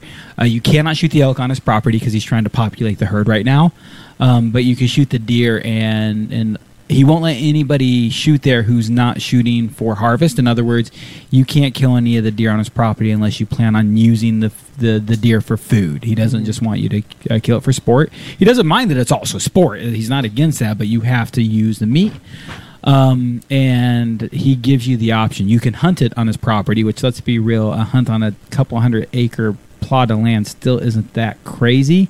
Especially when I think there's like we we, we set we The one I used to go to was tens of thousands of acres, Yeah. so it was it was actually like hunting wild deer. That a fence was built around the place. Yeah, Yeah. This 200 acre property had probably six or eight deer feeders. So y- even if you hunted the property, you really weren't going far before you just ran across a feeder. So the deer were going to be nearby no matter what. So I uh, if I went hunting ever, and I've never hunted, I, I the idea of killing, like when you talked about pulling the rib cage out uh, off of the carcass of the dove, I think that hurt my feelings more than the stupid vegan over there. Sorry, you're stupid vegan. Um, the idea of like killing a deer, like just. I super struggle with that idea, so I would Well, have to use a feeder just to make sure I had a good kill. with deer and population control, I completely understand that. I mean, what what I think, Yeah, they're they're very highly regulated. yeah, like the because where I used to hunt as an was an MLD lease, so they would have aerial surveys from Texas Park and Wildlife and say this is how many deer you can kill this year. yeah, What's because MLD? or or else it'll be like Uh, totally overrun. it's Like there'll be so hunting many license deer. for an area for Okay. like a ranch or whatever. Mass I forget what land it's or something. called, yeah. Yeah, so overpopulation is what you're talking about. Yeah, Oh, and. Yeah. then also like the older bucks will kill the younglings, right? Like Yes, they're yeah. territorial and they'll kill the babies. So and there you, is like you some- also have to kill off a certain amount of doe. And I was perfectly fine with killing doe because I'm there to get meat. Like, you know, it's it's about population control for yeah. sure. And then also with like when you're hunting um, wild, it's like you're not getting the antibodies. You're not getting like the hormones and different things that they're pumping into, you know, the the meat that you get from your hmm your Kroger or your, you know what I mean. So it's kind of like that's sustainable to me. so I- Well, and those animals have had a very good life versus the chicken you go buy at E HEB. Yeah, who's been squashed between a gazillion other ones in Yeah. their own feces. Yeah. So is a gazillion more or less than a Brazilian? I have no idea. It's less than a metric fuck ton, but What- more than an ass load. One of my questions for you is you're vegan for two different reasons, and we've kind of talked about it before. One is the health choice. Number two is the humanity Sustainability. choice. Yeah. So, would you eat a properly wildly hunted animal that was raised in the wild? Like, would you still, if I said, "Hey, here's some deer. We hunted this in the hills of Montana," would you eat deer Mm-hmm. tonight if we did that? Yes. Man, I did not see that coming. Yeah. Yeah, because okay, so I'm vegan because oh, I'm more sustainable, but majority of the time it's going to be vegan because there isn't like a lot of sustainability options for me. So it's like if I go to a um, a farmer's market and I have the budget, I can buy, you know, meat or or duck sausage or this or that and you know it's very expensive but i'd rather do that than you know go to the grocery store and buy any of that agricultural mass agricultural bullshit honestly like that's just not sustainable So right now, you can go to a farmer's market and buy this ethically raised food. Mm-hmm. Do you eat meat at all that way currently? Um, I've eaten eggs that were um, from my friend's backyard, you Okay. know. Um, but really, it's like here and there. It's not a lot. Okay, I, I'm I'm a little shocked, and not in a bad way. I, I, I to me, you're the most sensible, or, or amongst the most sensible vegans I've talked to, as far as your stand and your reason doesn't conflict with your actions, because your answer to me matches your statements. Yeah. But a lot of people would make the statements you say, and then say. Like if, the, if they would say no, I won't eat that meat today just because my body's not used to it, just because it's not something I eat anymore, I, I'll respect that. But I'll hear people make other arguments. I'm like, but but it doesn't really match what you say. So you're actually a logical human being. yeah, because I think when it comes down to it, it's just all about sustainability. As you wear that jersey made of oil. it's polyester based product, right? Yeah, yeah, yeah. So uh, actually, I think Doing ev- my part. I think everybody is wearing an Option Studios piece of equipment today because I think that's an Option Studios made jersey or shirt. I think so. Uh, we're all wearing Option Studio jerseys, and by the way, that is a nice new Series Three you're wearing. Yes. Can I please show you? Absolutely, I'm going to leave it on the set camera, so you're right here on this sucker. You're you're on this sucker. Yeah. We're having a modeling show. We're getting the. Ooh, look at that booty. rear- yep, Oh, we got some booty showing off the other side. Let's be real. She doesn't have a lot of booty. We've had No, this I conversation. Well, I don't have hips. exactly. But um, so that's part of your booty. What, what's great is that these sleeves are um, shorter because the unisex or the men's cut came all the way down to here and they were like really boxy, so it was less flattering for women. Mm-hmm. Um, it has the darts for your boobs. And Oh, this boob is my- Yeah, boob darts. Love that game. And then this is my favorite part. It's like the little elastic at the bottom. and I mean it's so amazing. Like it just just is on there. When I was um, jumping last weekend, it really stayed down. I didn't have any problems with that. It was really awesome. If you ordered a Gravity Lab Radio or TRC jersey, they are either in the mail on the way to you already or they are ready for you at the drop zone for pickup. We did order a few extra, not tons of extra. So if we have, I think we have the America, the camo, and the TRC jerseys in extra. So if you want one, hit me up, let me know. And uh, if you don't, we don't have what you want, uh, we will be ordering another batch if enough of you ask. I'm not going to make these unless you want them. So let me know. Um, speaking of which, um, I have an extra Option Studios jersey, really nice. You know the red one, the Red Racers, Is that like series one? uh, Series Two, Very Red Racer. Series Two. Uh, you see CD wear this one a lot. The Red Mm-hmm. Racer. Um, it says Marvin on the back of it. If anybody wants a free Option Studios Red Racer jersey in large, but it has Marvin on the back because that's my last name, Marvin the Martian. Let me know. I'll actually uh, hook you up if you pay for postage. Let now that's going to go nowhere. But who wants a jersey with my name on it? You got a fan out there. uh, dude. You know somebody will Someone just might take be free. a really big Marvin the Martian Or fan. yeah, or their name is actually Marvin. Or Like they're their a first name. stalker. I think is the most likely. I, I I tend to agree with the The latter. I hope they're a Marvin the Martian fan. That's that's what I'm going to agree with, man. Where is he? He's around here somewhere. There's I I don't know if you've ever noticed Marvin the Martian. I have noticed oh, him. He's on the uh, printer. I've not moved. I've been Oh, rearranging this office, and so there's a toothpick with Marvin the Martian uh, etched into him. There's a Marvin the Martian statue. For quite a while, my parents would actually hook me up uh, for Marvin the Martian. Maddie, your mom is ready for what? Man, silly little girl. Man, I really hope that the extraterrestrials. I keep saying Extracurricular. extracurricular. Man, these aliens are bonus credit. No, right, they're real you don't smart. need them, but real smart. Um, I It's like really hope cheerleading. the aliens look like Marvin the Martian. I hope they talk like him. Yeah. Didn't You know- he just beep and boop and stuff? no, he had, he talked. I had a really funny voice and he, yeah. Oh, that's right. Did you see the movie Mars Attacks? I don't think Mac, mac. yes. Mac, Mac. Did you see that movie? Man, I liked We're it. all like, what? It's great. Okay. Have you seen the movie? I feel like I must have that talked right? about this movie last time we talked about aliens because it's one of the first things that come to mind called Fire in the Sky. Okay. I Yeah, watched that. not I'm pretty sure we talked about it. Oh it. God, it's so terrifying. God, there's so There's- many movies I need to watch. Uh, Fire in the Sky is from the '90s, and it's uh, I know I, I know I talked about this. This this movie ruined my childhood. That uh, it's a it's based on a true story, and it's this this team of loggers are out in the woods. They think they see a fire. They go and check it out. It's a, a, a UFO that's just flying above the trees.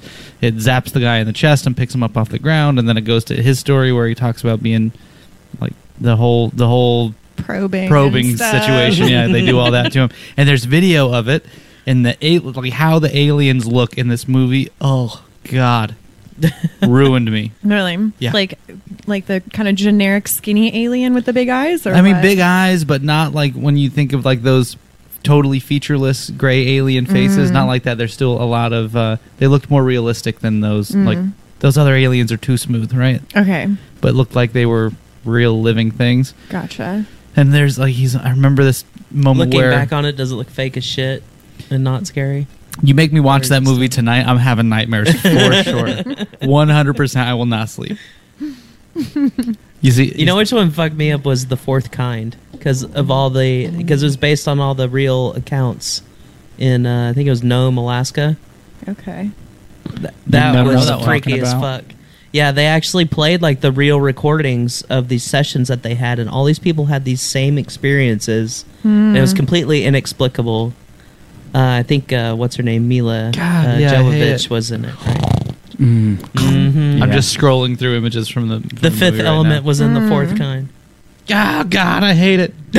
Oh no! Like, it still scares you. Oh God, I hate it. No, I wanna look it Ah. up. Let me see. I wanna- Ah, no, it's I want to see. this this uh, this picture right here is what just got me. The top top right. Oh, okay. Yeah.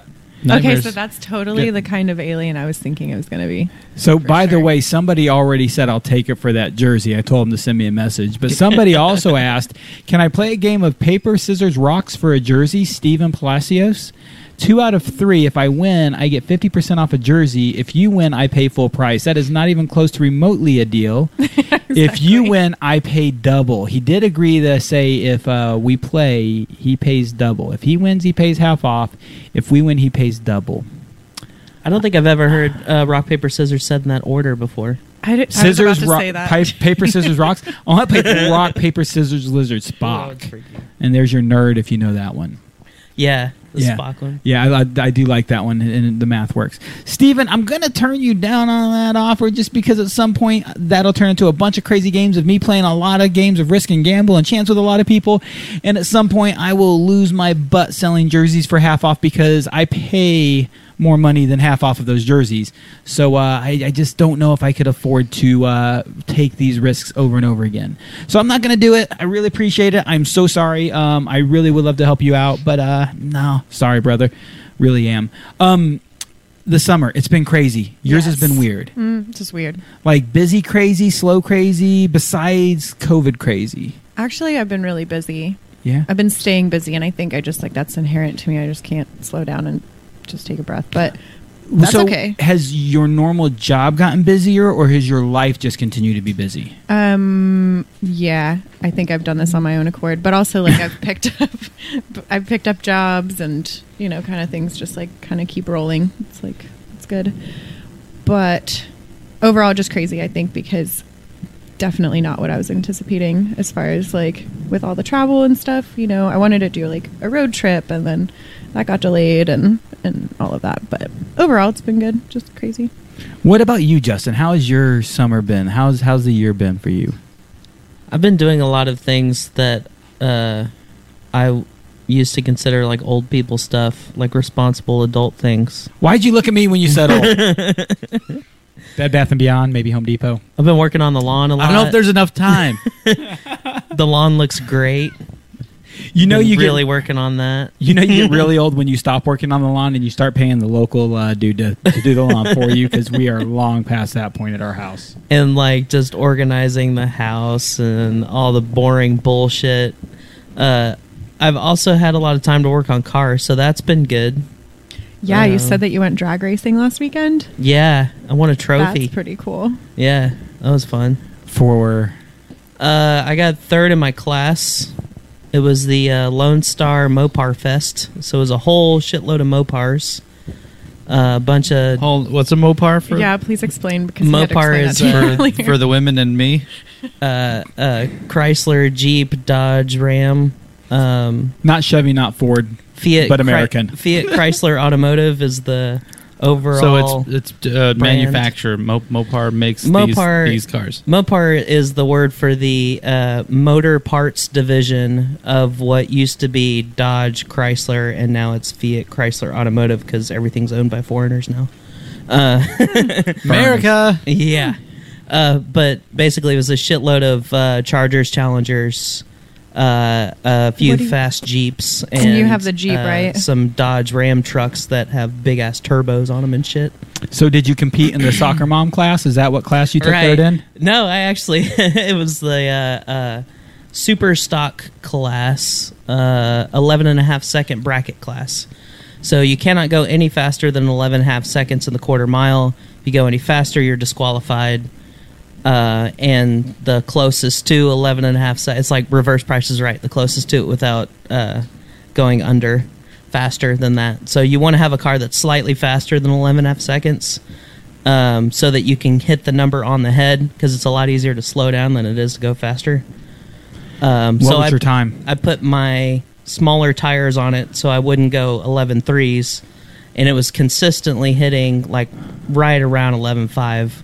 I lost running an 11.56 to a, another identical Trackhawk to mine running 11.52. He was just a better driver than that day. Damn. Yeah, I lost by 0.04 seconds. It's reaction time. Yeah. He reacted faster at the light than I did.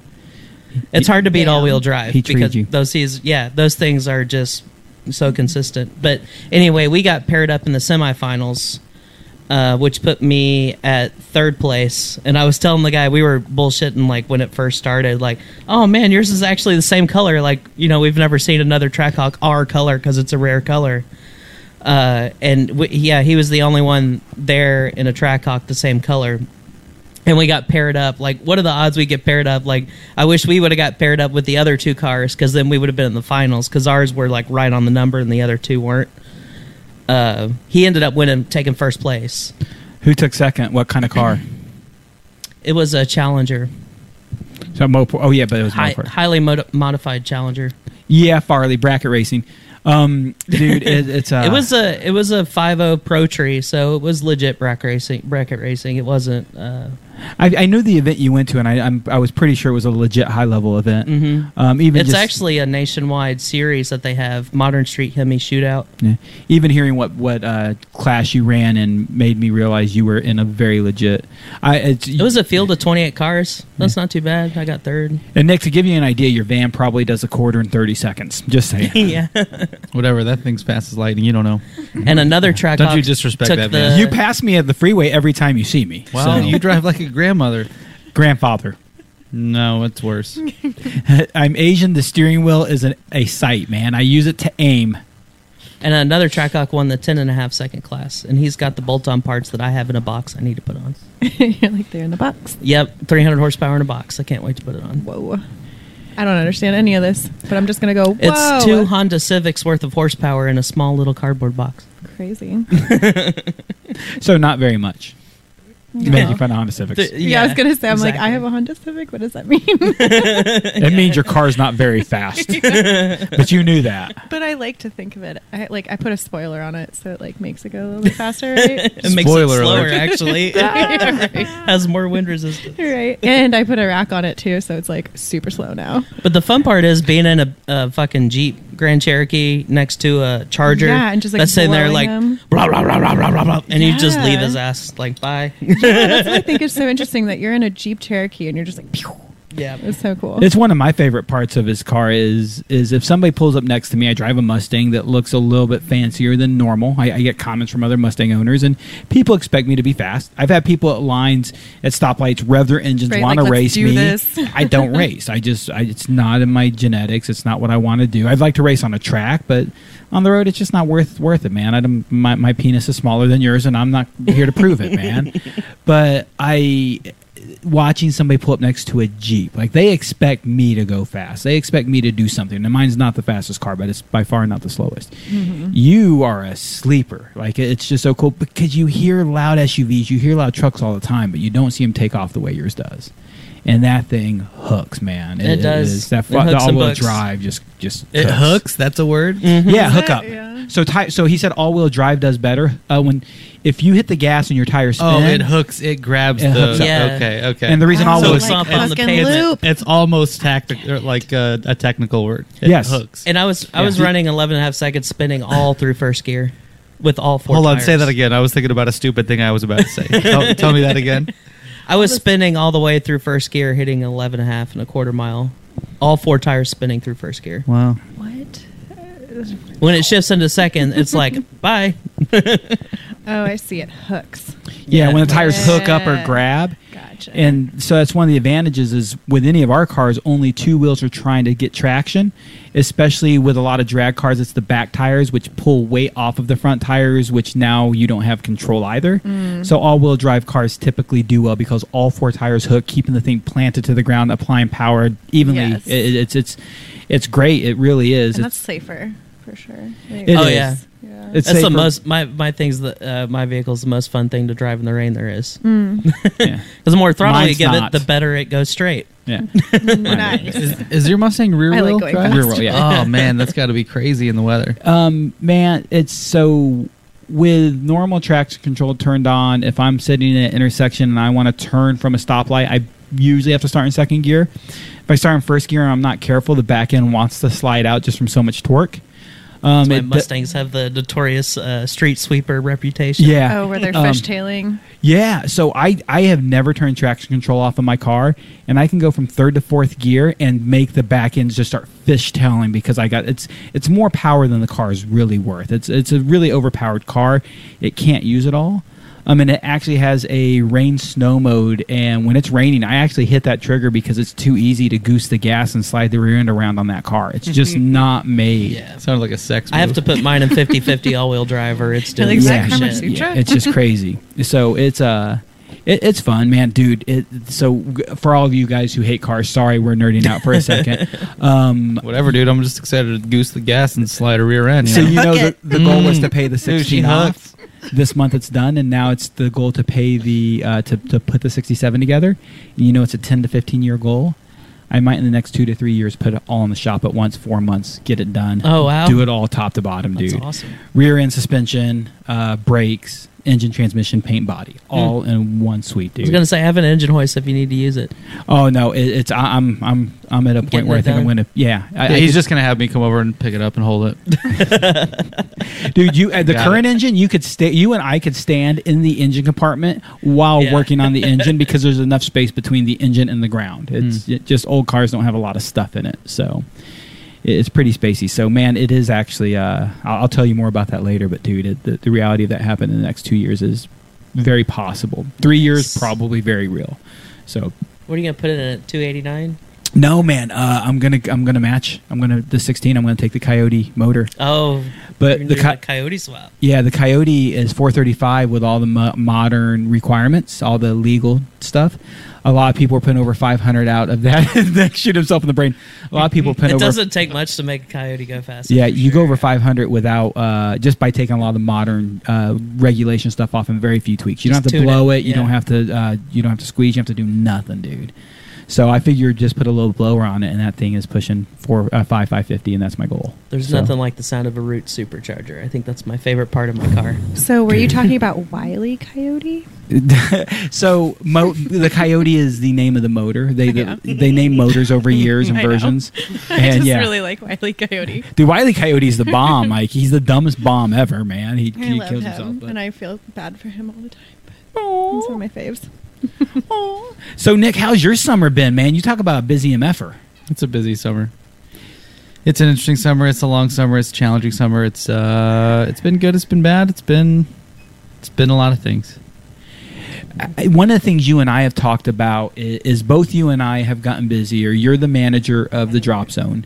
I own the Rating Center. Uh, both your role in the Drop Zone and the Drop Zone itself has actually been really busy. So you, you you've increased your workload there. The Rating Center, I've increased my workload, and then you and I have been doing other little side projects together. And we both have sworn that over time we can't sustain the workload we've had, and that realistically we know we need to eventually make shifts and changes I need help. I need Winter to get here. well, so actually, a good friend of ours was talking to me about you the other day with the concern of your well-being and your and your uh, overworking, and That person sounds smart. yeah, Uh, I, dude, I'm okay. I'm good. I'm good at overworking myself and getting myself into the not not the best mental place, and then going like, "Whoa, dude, what are you doing? You chose to be here. Like, you like to work hard. What are you doing?" And then it's a good reset when I when I know that I've put myself, uh, you know, when I've put myself underwater a little bit. I'm good at recognizing, hey, like you you you chose all this, you picked all this, you did this on purpose. And when I have that realization, it's a really good reset and. Uh, an opportunity to to re-engage on whatever's on my plate at, at that at that moment.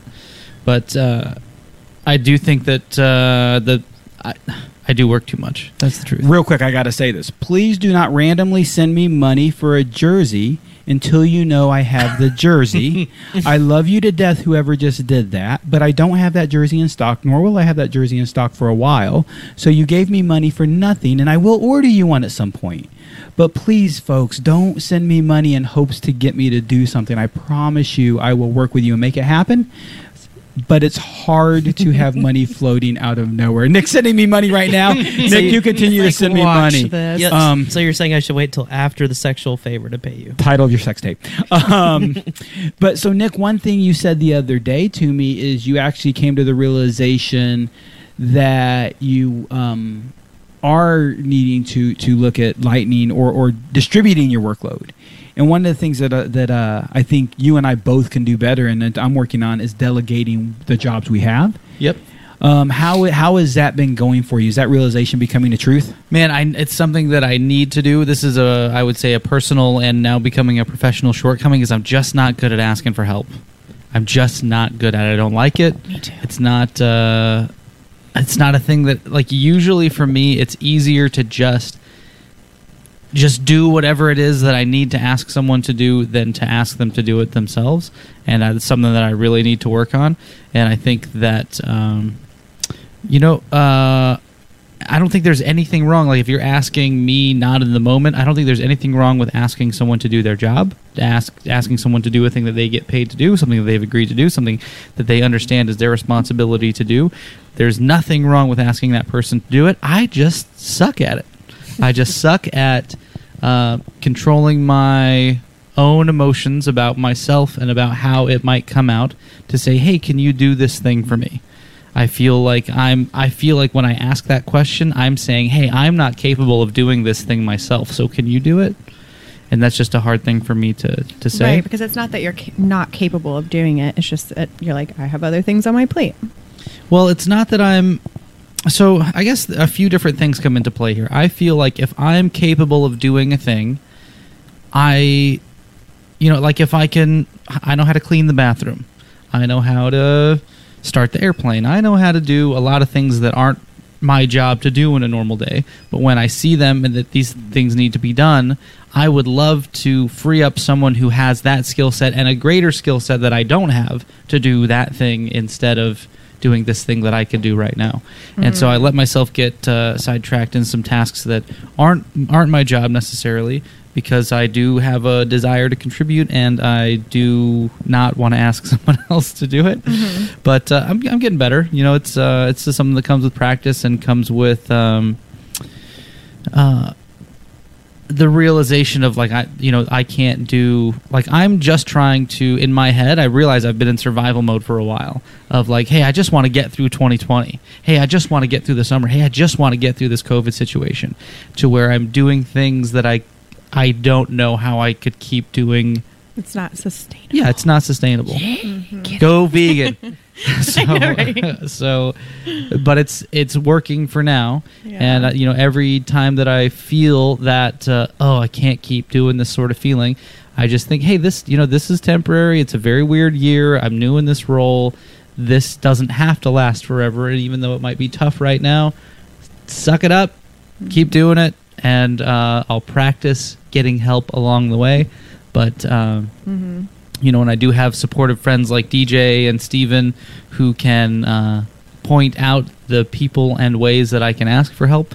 It is very helpful for me because then I realize, hey, this is a like it's not weak to ask someone to do their to do their job. It doesn't mean, hey, you're like I'm not saying I can't go do that. I'm saying, hey, this is your responsibility, and the team is stronger and better if you do this part and I do the other Right. part. Have But, uh, accountability and know that th- that person you can account or rely on, and yeah. you know, I, I know the DJ knows who David Goggins is. Do you know who David Goggins is? He's a Navy SEAL, a guy who started his life without very much. He Oh, overcome a lot actually, I of think- overcame a lot of adversity. think, DJ may may have brought it up, but someone mentioned Beast. mentioned him on. Uh, I think it was probably on the Rogan podcast because I hear him mentioned there so much. But you heard him talking shit to somebody uh, on an Instagram post, and he ended it with "fuck you, stay hard," and like just those four words, man, I have said that to myself. several dozen times That's since like hearing mantra, it. yeah. Of like, yeah, hey, yeah, you're complaining. Fuck you, stay hard. Like, Yeah. fuck you, push harder, keep going, whatever, whatever, whatever it takes to keep going right now. Think that thing and keep going. And so Mm-hmm. again, like, you couldn't, you can't sprint forever. You can sprint for a while, but at some point, you know, energy. Like, there's no such thing as an unlimited source of energy. So, uh, it's gonna catch up to you and and whether it's physically or mentally there's only so much that uh, any one person can can do for for a long time. But it's fun to try and find those boundaries and it's uh, somewhat enjoyable to try and it's enjoyable and torture to try and grow as a person with some of this stuff of like hey it's uh you know there are things that i'm gonna have to change about the way that i, I act and think and and just live because it just can't be that way forever Right. and so you can't burn the candle at the both that ends. i'm gonna try Yeah. That coffee in the morning gets me going a long way So I, I really wanted to have this conversation tonight with all four of us because I look around the room and I look at four very wildly successful people, uh, four people who are very much. I, I'm looking at three. I can't see. I can see me. Um, who are leaders in their own place, in their own world, in their own rights. Uh, Elsa probably not as far along in that uh, career in that that venture, but by far I think you could own those statements. And aren't you like 25 Thank no, she's like 12. Unlike Lori Pataloco, who's 59 or 68 or 70, Elsa, 30, Elsa Button. She ages backwards. um, so I, I want to talk that. about what we all do individually to to better manage our time and, and kind of advice to give each other. And one of the things I'll, I'll start with two different statements and let you guys run with it. Is number one, Hank and I have had a lot of conversations in life, and, and something I've told him, and some of you may have heard this from me as well, is when somebody comes to me for advice, uh, Nick, this happens with you and I all the time, or if I even come and give you unsolicited advice, what I do my best is not tell you what I think you should do. I would tell you what I think I could do best to further this situation. Although I might not be successful at it, I try to take it from my own. And, and I do that for two reasons. Number one, I give you a very realistic version of what you should do instead of going like, oh, you could just do this, easier said than done. Number two, I, I really grow tremendously from giving advice in the perspective of like, Elsa, you've got a problem. How could I best handle and manage that problem? Is not what I'm telling you, but is exactly what I'm thinking as I give the advice. So now when you come across that next problem, that next thing, you've already thought further ahead. So by all means, um, that that is a huge thing for me. Um, Nick, for you, something I really hope you can learn to understand is you're a very valuable character and asset in so many different ways. Um, and I think you actually have more value in better places than you allow yourself to be because you're so busy doing the tasks that other people can easily handle that you do a good job of. Example, cleaning the bathrooms. There are times you clean the restrooms where one of the maintenance guys has the time, the ability to do so. Um, most of them are friendly, cooperative, and willing to do so. Um, not everybody's great at their job, and that is what it is. But yet, See, I'm already going to defend why I clean the bathroom. but there, I, I will tell you, there are other needs and places that you could Yeah. be better served Agreed. by people who want and need your attention to be somewhere else. So that I, I really hope, and for me, that's a realization. And so back to I give you advice based off of my own uh, experiences. I am so overworked and so overwhelmed right now. It, it, it's as some of you know, I've I've created more business and work for me, and I'm working twenty to thirty hours a week right now for a completely different job on top of other things I've done. So I, I just don't have time, and I've, I'm to the point now where we're hiring a office administrator and scheduler for the rating center because I can't do the right things by the people I'm obligated to. So um, I, I just I I hope I can do a better job. I hope any of us, Justin. I know you're overwhelmed as not, dude. You guys are busy, and kudos to, to you and, and your coworkers and business folk to, for the success you guys keep pushing. But Yeah, Man. a lot of the things N- Nick was talking about uh, really resonated with me. Um just the management in general is like that, right? It's all the same thing, regardless of if you're, uh, you know, running a DZ or, you know, in my case, uh, an electrical engineering department. You know, I have, I have guys that obviously there's a lot of things that I could do a lot faster, and uh, it would be more efficient for me to do it, but it's my time is better served doing a lot of other things. Like, uh, you know, I have young engineers that are right out of school that uh, know the theory behind it, but zero practical experience. And uh, in order to develop the uh, department as a whole, those people have to learn, and they have to learn by doing. They have to learn by their mistakes Yeah. and me furthering the business me developing procedures me overseeing the efficiency of everyone as a whole um, and you know looking looking for the next business opportunity that my time is much better served doing that rather than calculating the size of a cable um, where they can do it and i can just check it you know? It, it's going to take them two three times longer um, and a, another aspect of that and what I do is is the bill rate uh, for the project because we have set budgets and schedules and we're running you know 15 20 projects at a time so keeping track of all that stuff is is is better for me to do that than to get down in the weeds and actually do the work Mm-hmm. um, it frees up work for other people and develops them further and grows their responsibilities to where then they can get other people to do it. When the next batch of fresh engineers comes out of college um, you know and i get uh, i get inundated sometimes with with new hires uh, fresh out of school because we're trying to build this sustainable business model and have these kids come in from school uh, learn on a fast track progression to get to to that stage in their career accelerated Uh, and I just get so annoyed when someone comes in with zero experience, they can't do jack, and they've got a college degree. And it's like, yeah, I remember myself there. I didn't know shit. I, I wasn't beneficial to the project at all. And all I could do was sit there and try to be a sponge. And, uh, you know, eventually you get that payoff. And, And I'm, I'm finally like- getting that payoff with my first engineer. He's three years in uh, now. And it's finally to the point where it's like, hey, go do this. Like, send, come can, up like, with a, a sketch and package stuff. and send it out for a construction quote Yeah. and he can handle it. You know, it's it's crazy when you finally realize relinquishing your responsibilities is better. Like the, that must be really rewarding. You're like, yes, that guy. He knows what Yeah. he's doing now. that's it's one of those things. Like, um, uh, what is it? A sign of a good manager is hiring people that are better than you. Well, that's easy for me. yeah, like you know, like uh, a lot of things I heard you say. Like you you know that people have that skill set, right?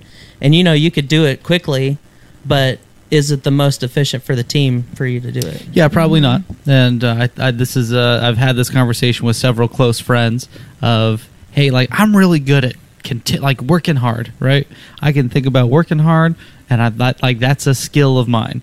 But if if if my version today of working hard was standing with my head against the wall, punching the wall all day, and I'm like, oh, I'm working so hard. It's like that's not effective, Right. And I know that I have it in me to, to do things that way.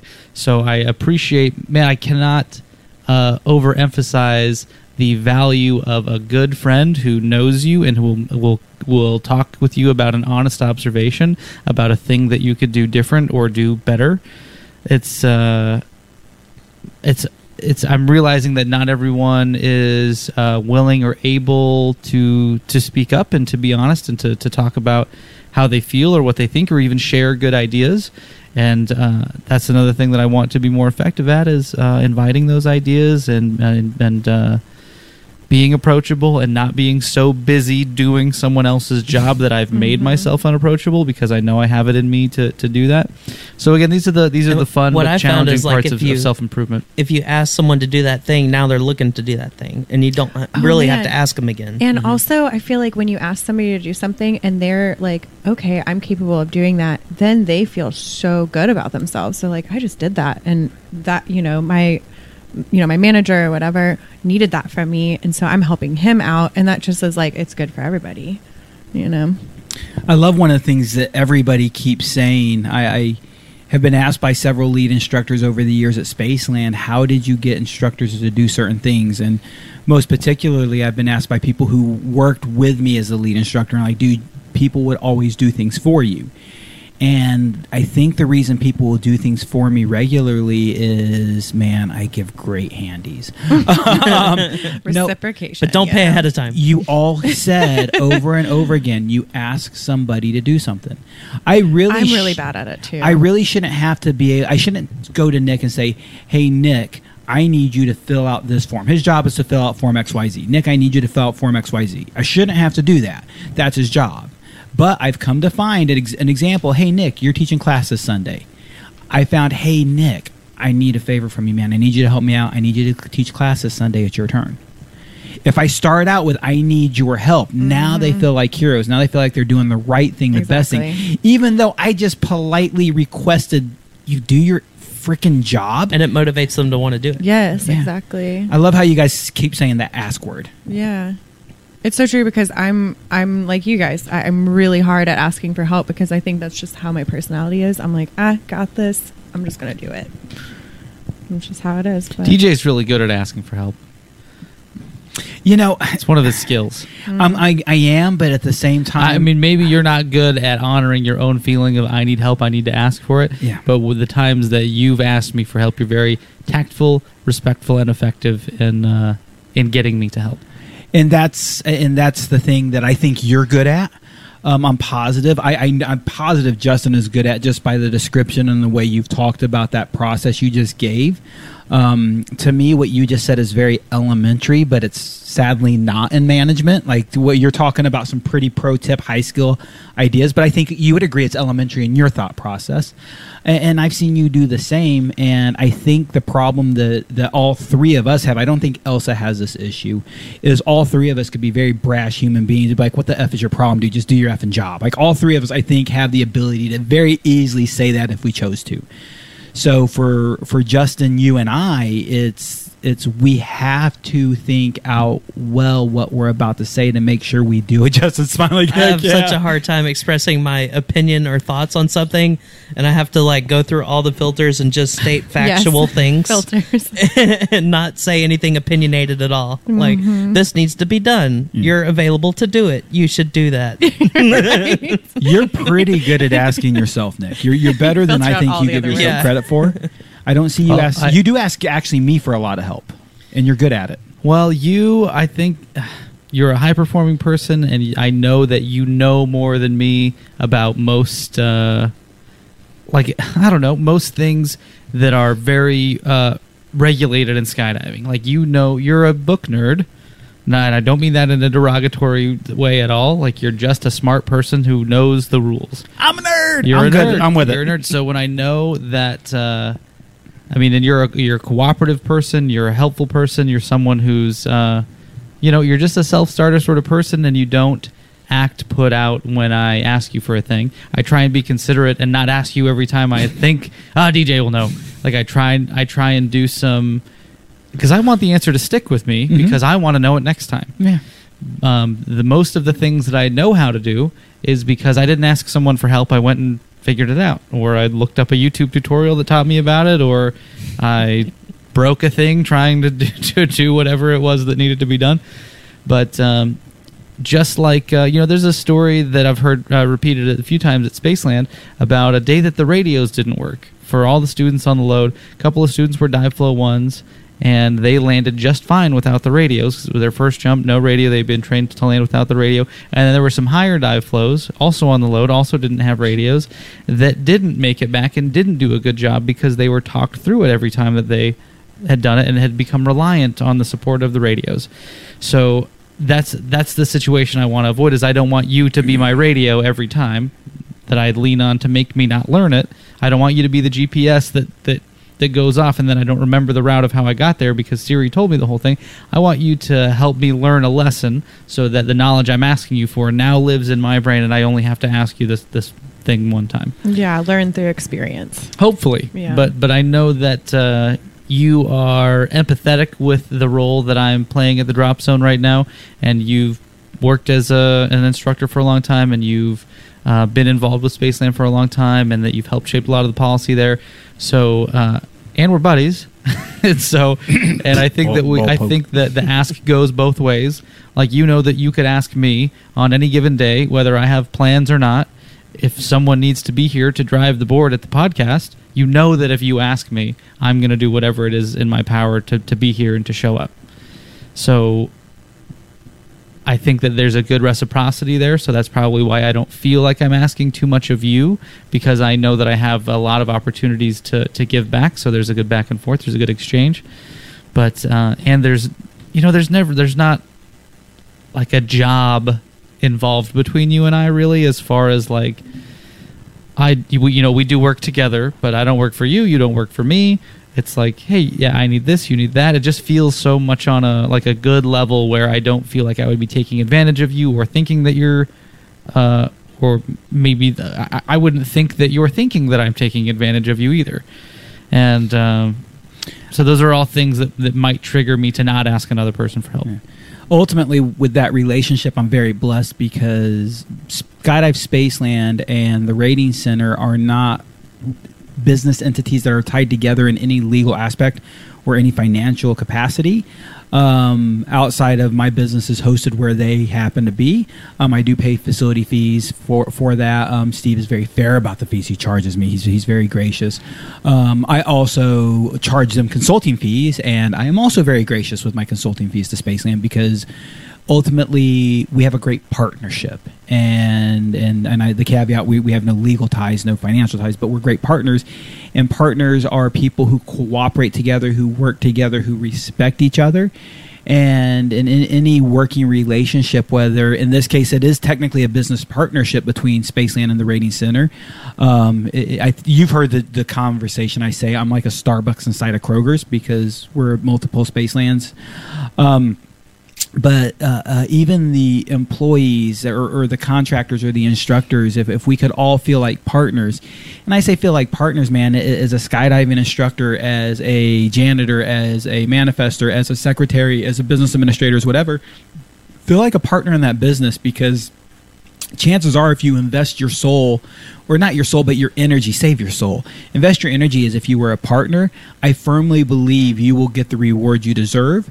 Um, I've seen. I mean, Nick, you've acted as a partner at Spaceland. You've actually acted as if you have some stake in the company, and look where it's gotten you: And- overworked and underpaid. That is a question. I mean, you're, you're you're not wrong, but I've agreed to do that. I mean, I've, I've put myself there intentionally, and that's usually the thought that uh, there are a couple different thoughts, I guess, that, that drive me. But that's one of them. Of like, man, how how would I behave today if I owned this place?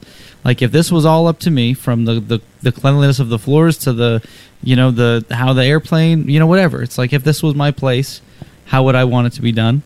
And that usually works pretty well for for, for me.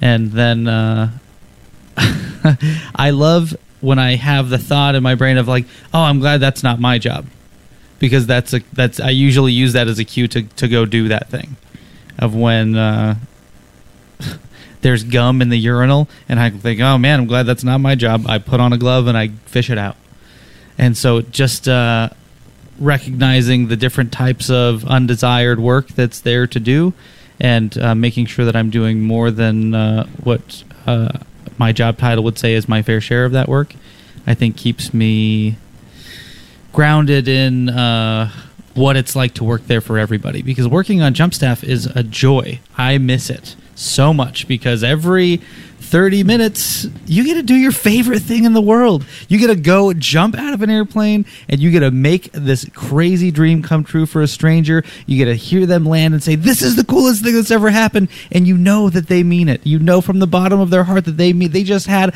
the highlight of your entire of their life and you were right there. And man, do I miss having that every day. I miss that so much. So being immediately involved and interactive with that scenario is by far very different because I've been in the same boat, right? I've gone from full time instructor, full time video guy, to a business administrator. Back to I've not made a jump in 2020, and for me, one of the uh, I, I learned over time exponentially. I'm giving back exponentially. I'm getting the reward you're speaking of. I'm just not doing it in the same manner. And one of the most rewarding things that ever happened was Matthew Peterson was sitting in the loading area. He elbowed his student. This is 10 years ago now. See that guy? He trained every single one of us as instructors. And Matthew said it like really soft, but if you've never noticed, I got giant Dumbo ears, so I hear everything. I clean them really well too.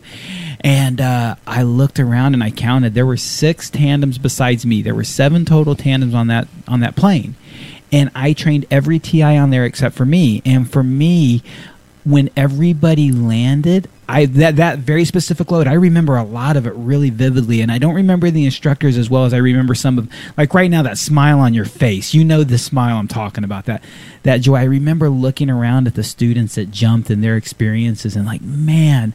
I got to make that dream come true not once on this load, but seven frickin' times.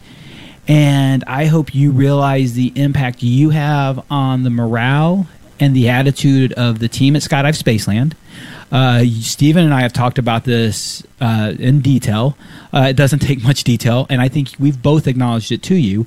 The and I really would be curious of y'all's take. Right now, the team, the staff, has a very different, very upbeat, very dream living attitude. I was gonna say, I think it applies to the fun jumpers too, for sure. Man, I would be so happy if that were true. Like, I, I don't want to totally deny your guys' compliments that you're trying to, to pay to, to me at, at this moment.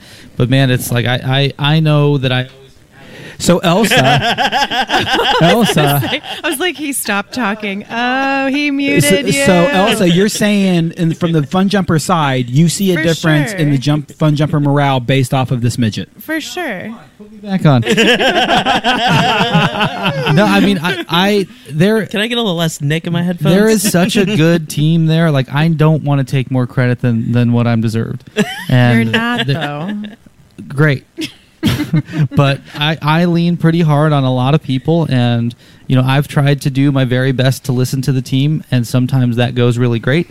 And sometimes just like the little kid who asked to eat pizza for every meal of the year and thought that was the greatest idea and then you give it to them and they realize that it was not a good idea that has also happened. And so there's a there's a balance there and uh, I, I do hope that uh, you know i'm trying real hard and so I hope that that isn't wasted.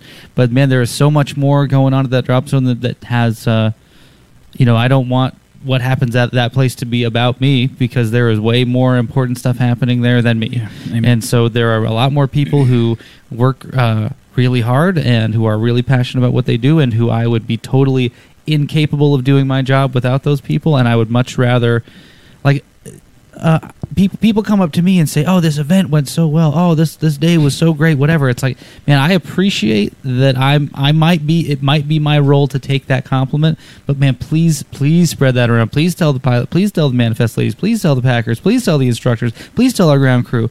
Because those, you know, those are the people who really make the magic happen of, of that place. For and so, sure. if you if you want to give someone a compliment, please please give it to them and uh, make them feel good about coming back to work. That's a perfect segue into this next statement. First of all, if you're out there at a drop zone and you want to really make a difference about how people feel, thank the manifestors. I guarantee you mm-hmm. this. You walk into Manifest with a nice bottle of wine, a six pack of beer, you come in and you just thank them, that they will be very gracious and grateful for it. Mm-hmm. Nick, you've actually been in Manifest when I do this. Every day I leave, I walk through Manifest and I thank all of them for the help they gave me that day. Uh, chances are they helped me and the customers that I've worked with at some level or, or, or, or, or uh, some way. And I, I absolutely appreciate the help they are. Um, thank the staff. Thank that. Fu- Thank that instructor because really it's a grind. Take 13 tandems in a day. It's a grind to shoot that many videos, and a lot of times you feel like you're in a thankless job. So uh, a huge thing is, is thank the people, not necessarily the manager. Because I bet money if we never ever thank Nick and Nick saw everybody else on his staff getting thanked, it would mean more to you than thanking you. I think that that's true. The other, and the reason that's a good, uh, um, kind of jumping off point, and we're wrapping it up right here with this But I, I do want to just interrupt you it. and say you've rubbed off really well on Chris Fudal with that same thing. He, he he goes through and thanks to ladies in manifest and thanks thanks everyone for an awesome day. It's great. We got to talk about Chris Vidal later on. Anyways, uh, no, great, great, great conversation. Um, I'm stealing him. Um, the uh, thing I really want to mention though is fun jumpers. If you want to help, if you want to make a difference, if you want to understand the role of a drop zone, uh, my job and Nick's job, I, I will guarantee we do more of this than anything else that we probably don't like, and it's babysitting and refereeing so many problems are brought to Nick's attention, my attention, and, and any drop zone manager, drop zone owner, or business manager in the sport of just, just to cut me off in the landing area. Why don't you guys talk about it like men? Because he he won't. Then don't talk to him about like a man and just move on and know he's an idiot and don't don't talk to him. Sorry, Justin. but if you if you can resolve your own petty problems yourself, resolve doesn't necessarily mean you make friends with that person. It just means you can move on, understanding. And yeah. Yeah. There's a guy uh, at Spaceland last year who I very quickly learned was not my cup of tea, that I could not communicate well with because he's not a good listener, and almost everybody who knew him felt the same way. So I just cut my losses and said, man, bygones be bygones. I'm not mad at you. I don't hate you. I just don't care. Like, I, I, I just cashed out. So, A, don't bring those petty problems. Number two, pick up one thing, fix one thing, move one thing. Any one thing you see that you walk across, do it. Like, you, I'm, I don't know if you've ever noticed when I walk across the hangar, if I see a piece of trash, I just pick it up and throw it in the nearest trash can. That, that dude, I feel so good doing it. How much do those ideas help any of you in business day to day? Man, if everyone does a little, it sure does. It goes a long way. It does a lot. You'd actually almost get bored in your job if everybody did those two things. I'd find something else to do. oh, for sure you would. But no, I mean the that's a big thing. Like cleanliness, uh, and just to backpack on what you were saying about making your own personal problems someone else's professional problem to have to deal with. Man, don't do that. Yeah. That makes for a really hard day. Yeah, Man. but if you know we take care of the DZ like it's our home, I mean, because it, a majority of people that work there are there, maybe more than when they're at their actual home. I mean, it'll be a better place. So I got two things we need to do to wrap up the show. I only had one more left, but I got to do this one. Melissa Nelson Lowe, I just still want to call her Melissa Nelson. Melissa. Melissa Lowe just posted, remember, USPA elections are happening to fill an empty national seat starting November 2nd. I told everybody I would not make a choice about who I would support until I saw all the candidates. Right now, first and foremost, I'll tell you, vote for Melissa Lowe. She's going to win this election because she's the right person for the job. Brandon Radcliffe from Florida is running for national director. I think he stands in a wonderful position. I'm a safety and training guy, so is he. The vacant chair that Melissa and Brandon and eight other people are going for was filled by Albert Berchtold, who is in the competition committee, who is a competition person. Brandon's safety and training, love him to death. I think he'd be great for the job, but we need to replace a competition person. Melissa's pointed out the vertical disciplines are not represented on the board. Safety and training is well represented on the board, and there are several safety and training guys on this ballot. Melissa Nelson Lowe is the right person because she represents the comp community, and the comp community needs it. She rec- she represents the vertical arts. The vertical arts needs that representation because it has no true real representation there. So uh, officially, my hat's behind Melissa Lowe. Um, I really think she's the right person for the job. Technically, uh, yes, she's a friend, but I actually saw several of the candidates on the card. And Brandon Chamber, Brandon Radcliffe, and I actually had a very personal conversation when I told him my feelings. I was very respectful to him. Um, so yeah, if you're going to uh, November second, you can start voting. My personal uh, recommendation: Melissa Lowe. She's the bomb. Um, just saying, just just my take. How do you feel about that one? Love it. Yeah, I'm to- totally on board. cool. Here's the last thing. Here's where we're going to end. I was gonna say something. Go for well, it. Well, I don't know if you're gonna say the same thing. Film Fest. That's it. Bring it. Okay. Bring it. Film Fest. It's coming up way too fast. It's fast. coming up in two weekends, and wondering. Wait, not this weekend, but next weekend, right? It's in 16 days. No, okay, Yeah, not so, this yep. weekend, not next weekend, but the weekend after. Yes. The weekend before Halloween. 10th, 17th, 24th. Are we doing costumes? So Nick is doing a costume, and I already know what it's love going to be. How serious that question was. Yeah, Dude, I was. can't. I don't think I could do that costume because I, I think there are, is a team going as what you think I'm going to be at, and then or what, what I'm going to dress up as, and that person's obvious partner. Wait, what? Okay. Okay. You, you'll, From the video. yeah. Okay, cool. Um, Because I remember you mentioning it like weeks ago. Just because we That's talked his about idea. just because we talked about aliens, I ordered what I thought was a badass alien mask on the internet from then it some Instagram wasn't? From Wish? video. no, it was, I don't know what it was, but it was this this guy who had an alien mask and it like fit to his face and moved with his mouth and everything. And I was like, oh, word, I need that's fifty bucks. I'm gonna get that. And then it shows up in some package from China, all crumpled up, and it's terrible. It's absolutely not For the thing that I fifty ordered. bucks. Oh, yeah, that they got me, sucks. dude. I fell for it.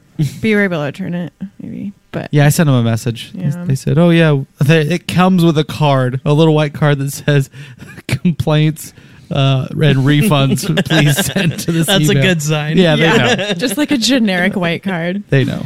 this is I. This is the uh, first film festival that we'll have Elsa at. Yeah. Uh, this is uh, we've had Justin there before, but it's been squeezes. It's been hard because schedule hasn't always worked for you. So this will be a film. remember festival. one year I came straight from an Astros Yes, playoff game. that is actually Nice. one the one I was thinking of specifically. So we're gonna have all of us there. Ultimately, the goal is is Justin, you're gonna run the show as far as playing the videos and do everything. Nick and I can actually do the co-host duty up front. Um, and honestly, the mic will bounce around. We'll have Elsa up there. We'll have a little bit of everybody. I'm gonna get drunk. Yeah, get Because crunk. He's I gonna feel have I feel two like I've said that beers. every year. All I'm saying is that like I had eight costumes would bags be of popcorn. fun. I don't know. and like maybe people can, people can't. I guess. No, come. Uh, so yes, costumes. Absolutely. You do not have to come to the film festival dressed in a costume, but if you come to the film festival not dressed in the costume, you're kicked out. So you don't have to wear one, but you and do. Nick's gonna get drunk. No.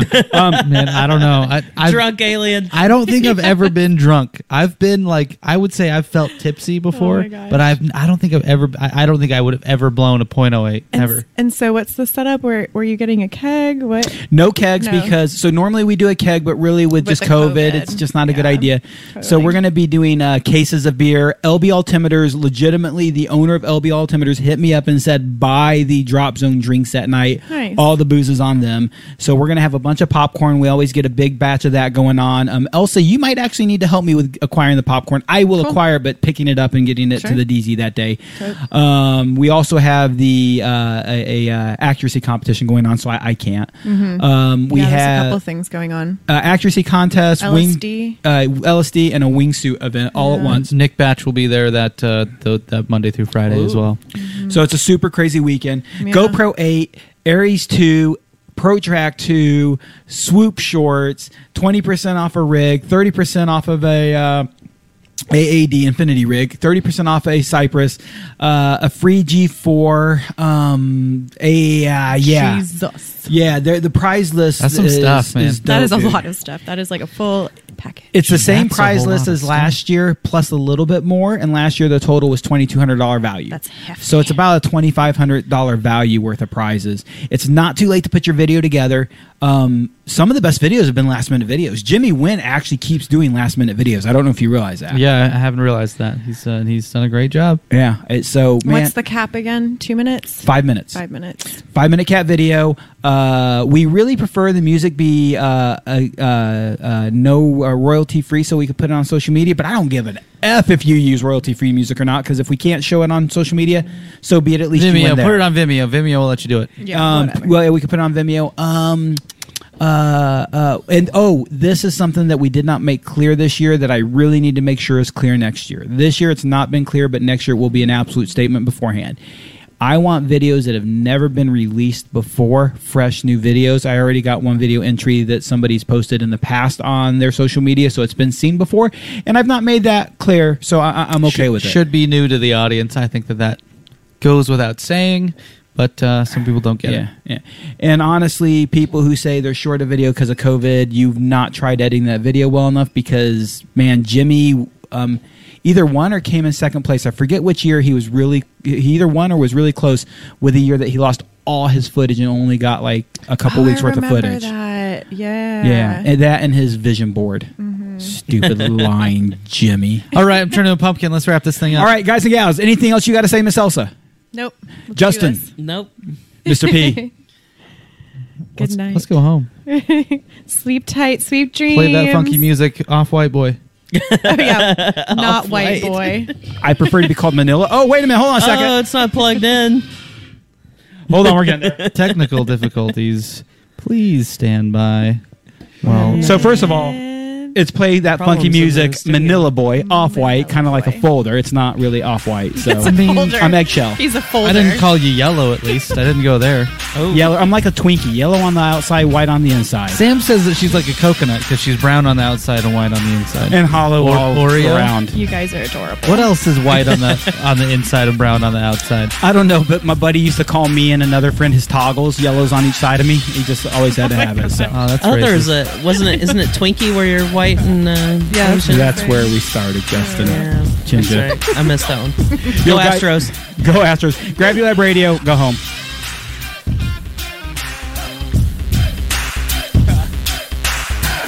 Nick works entirely way too much. He needs to take a break and relax. I love you, Nick.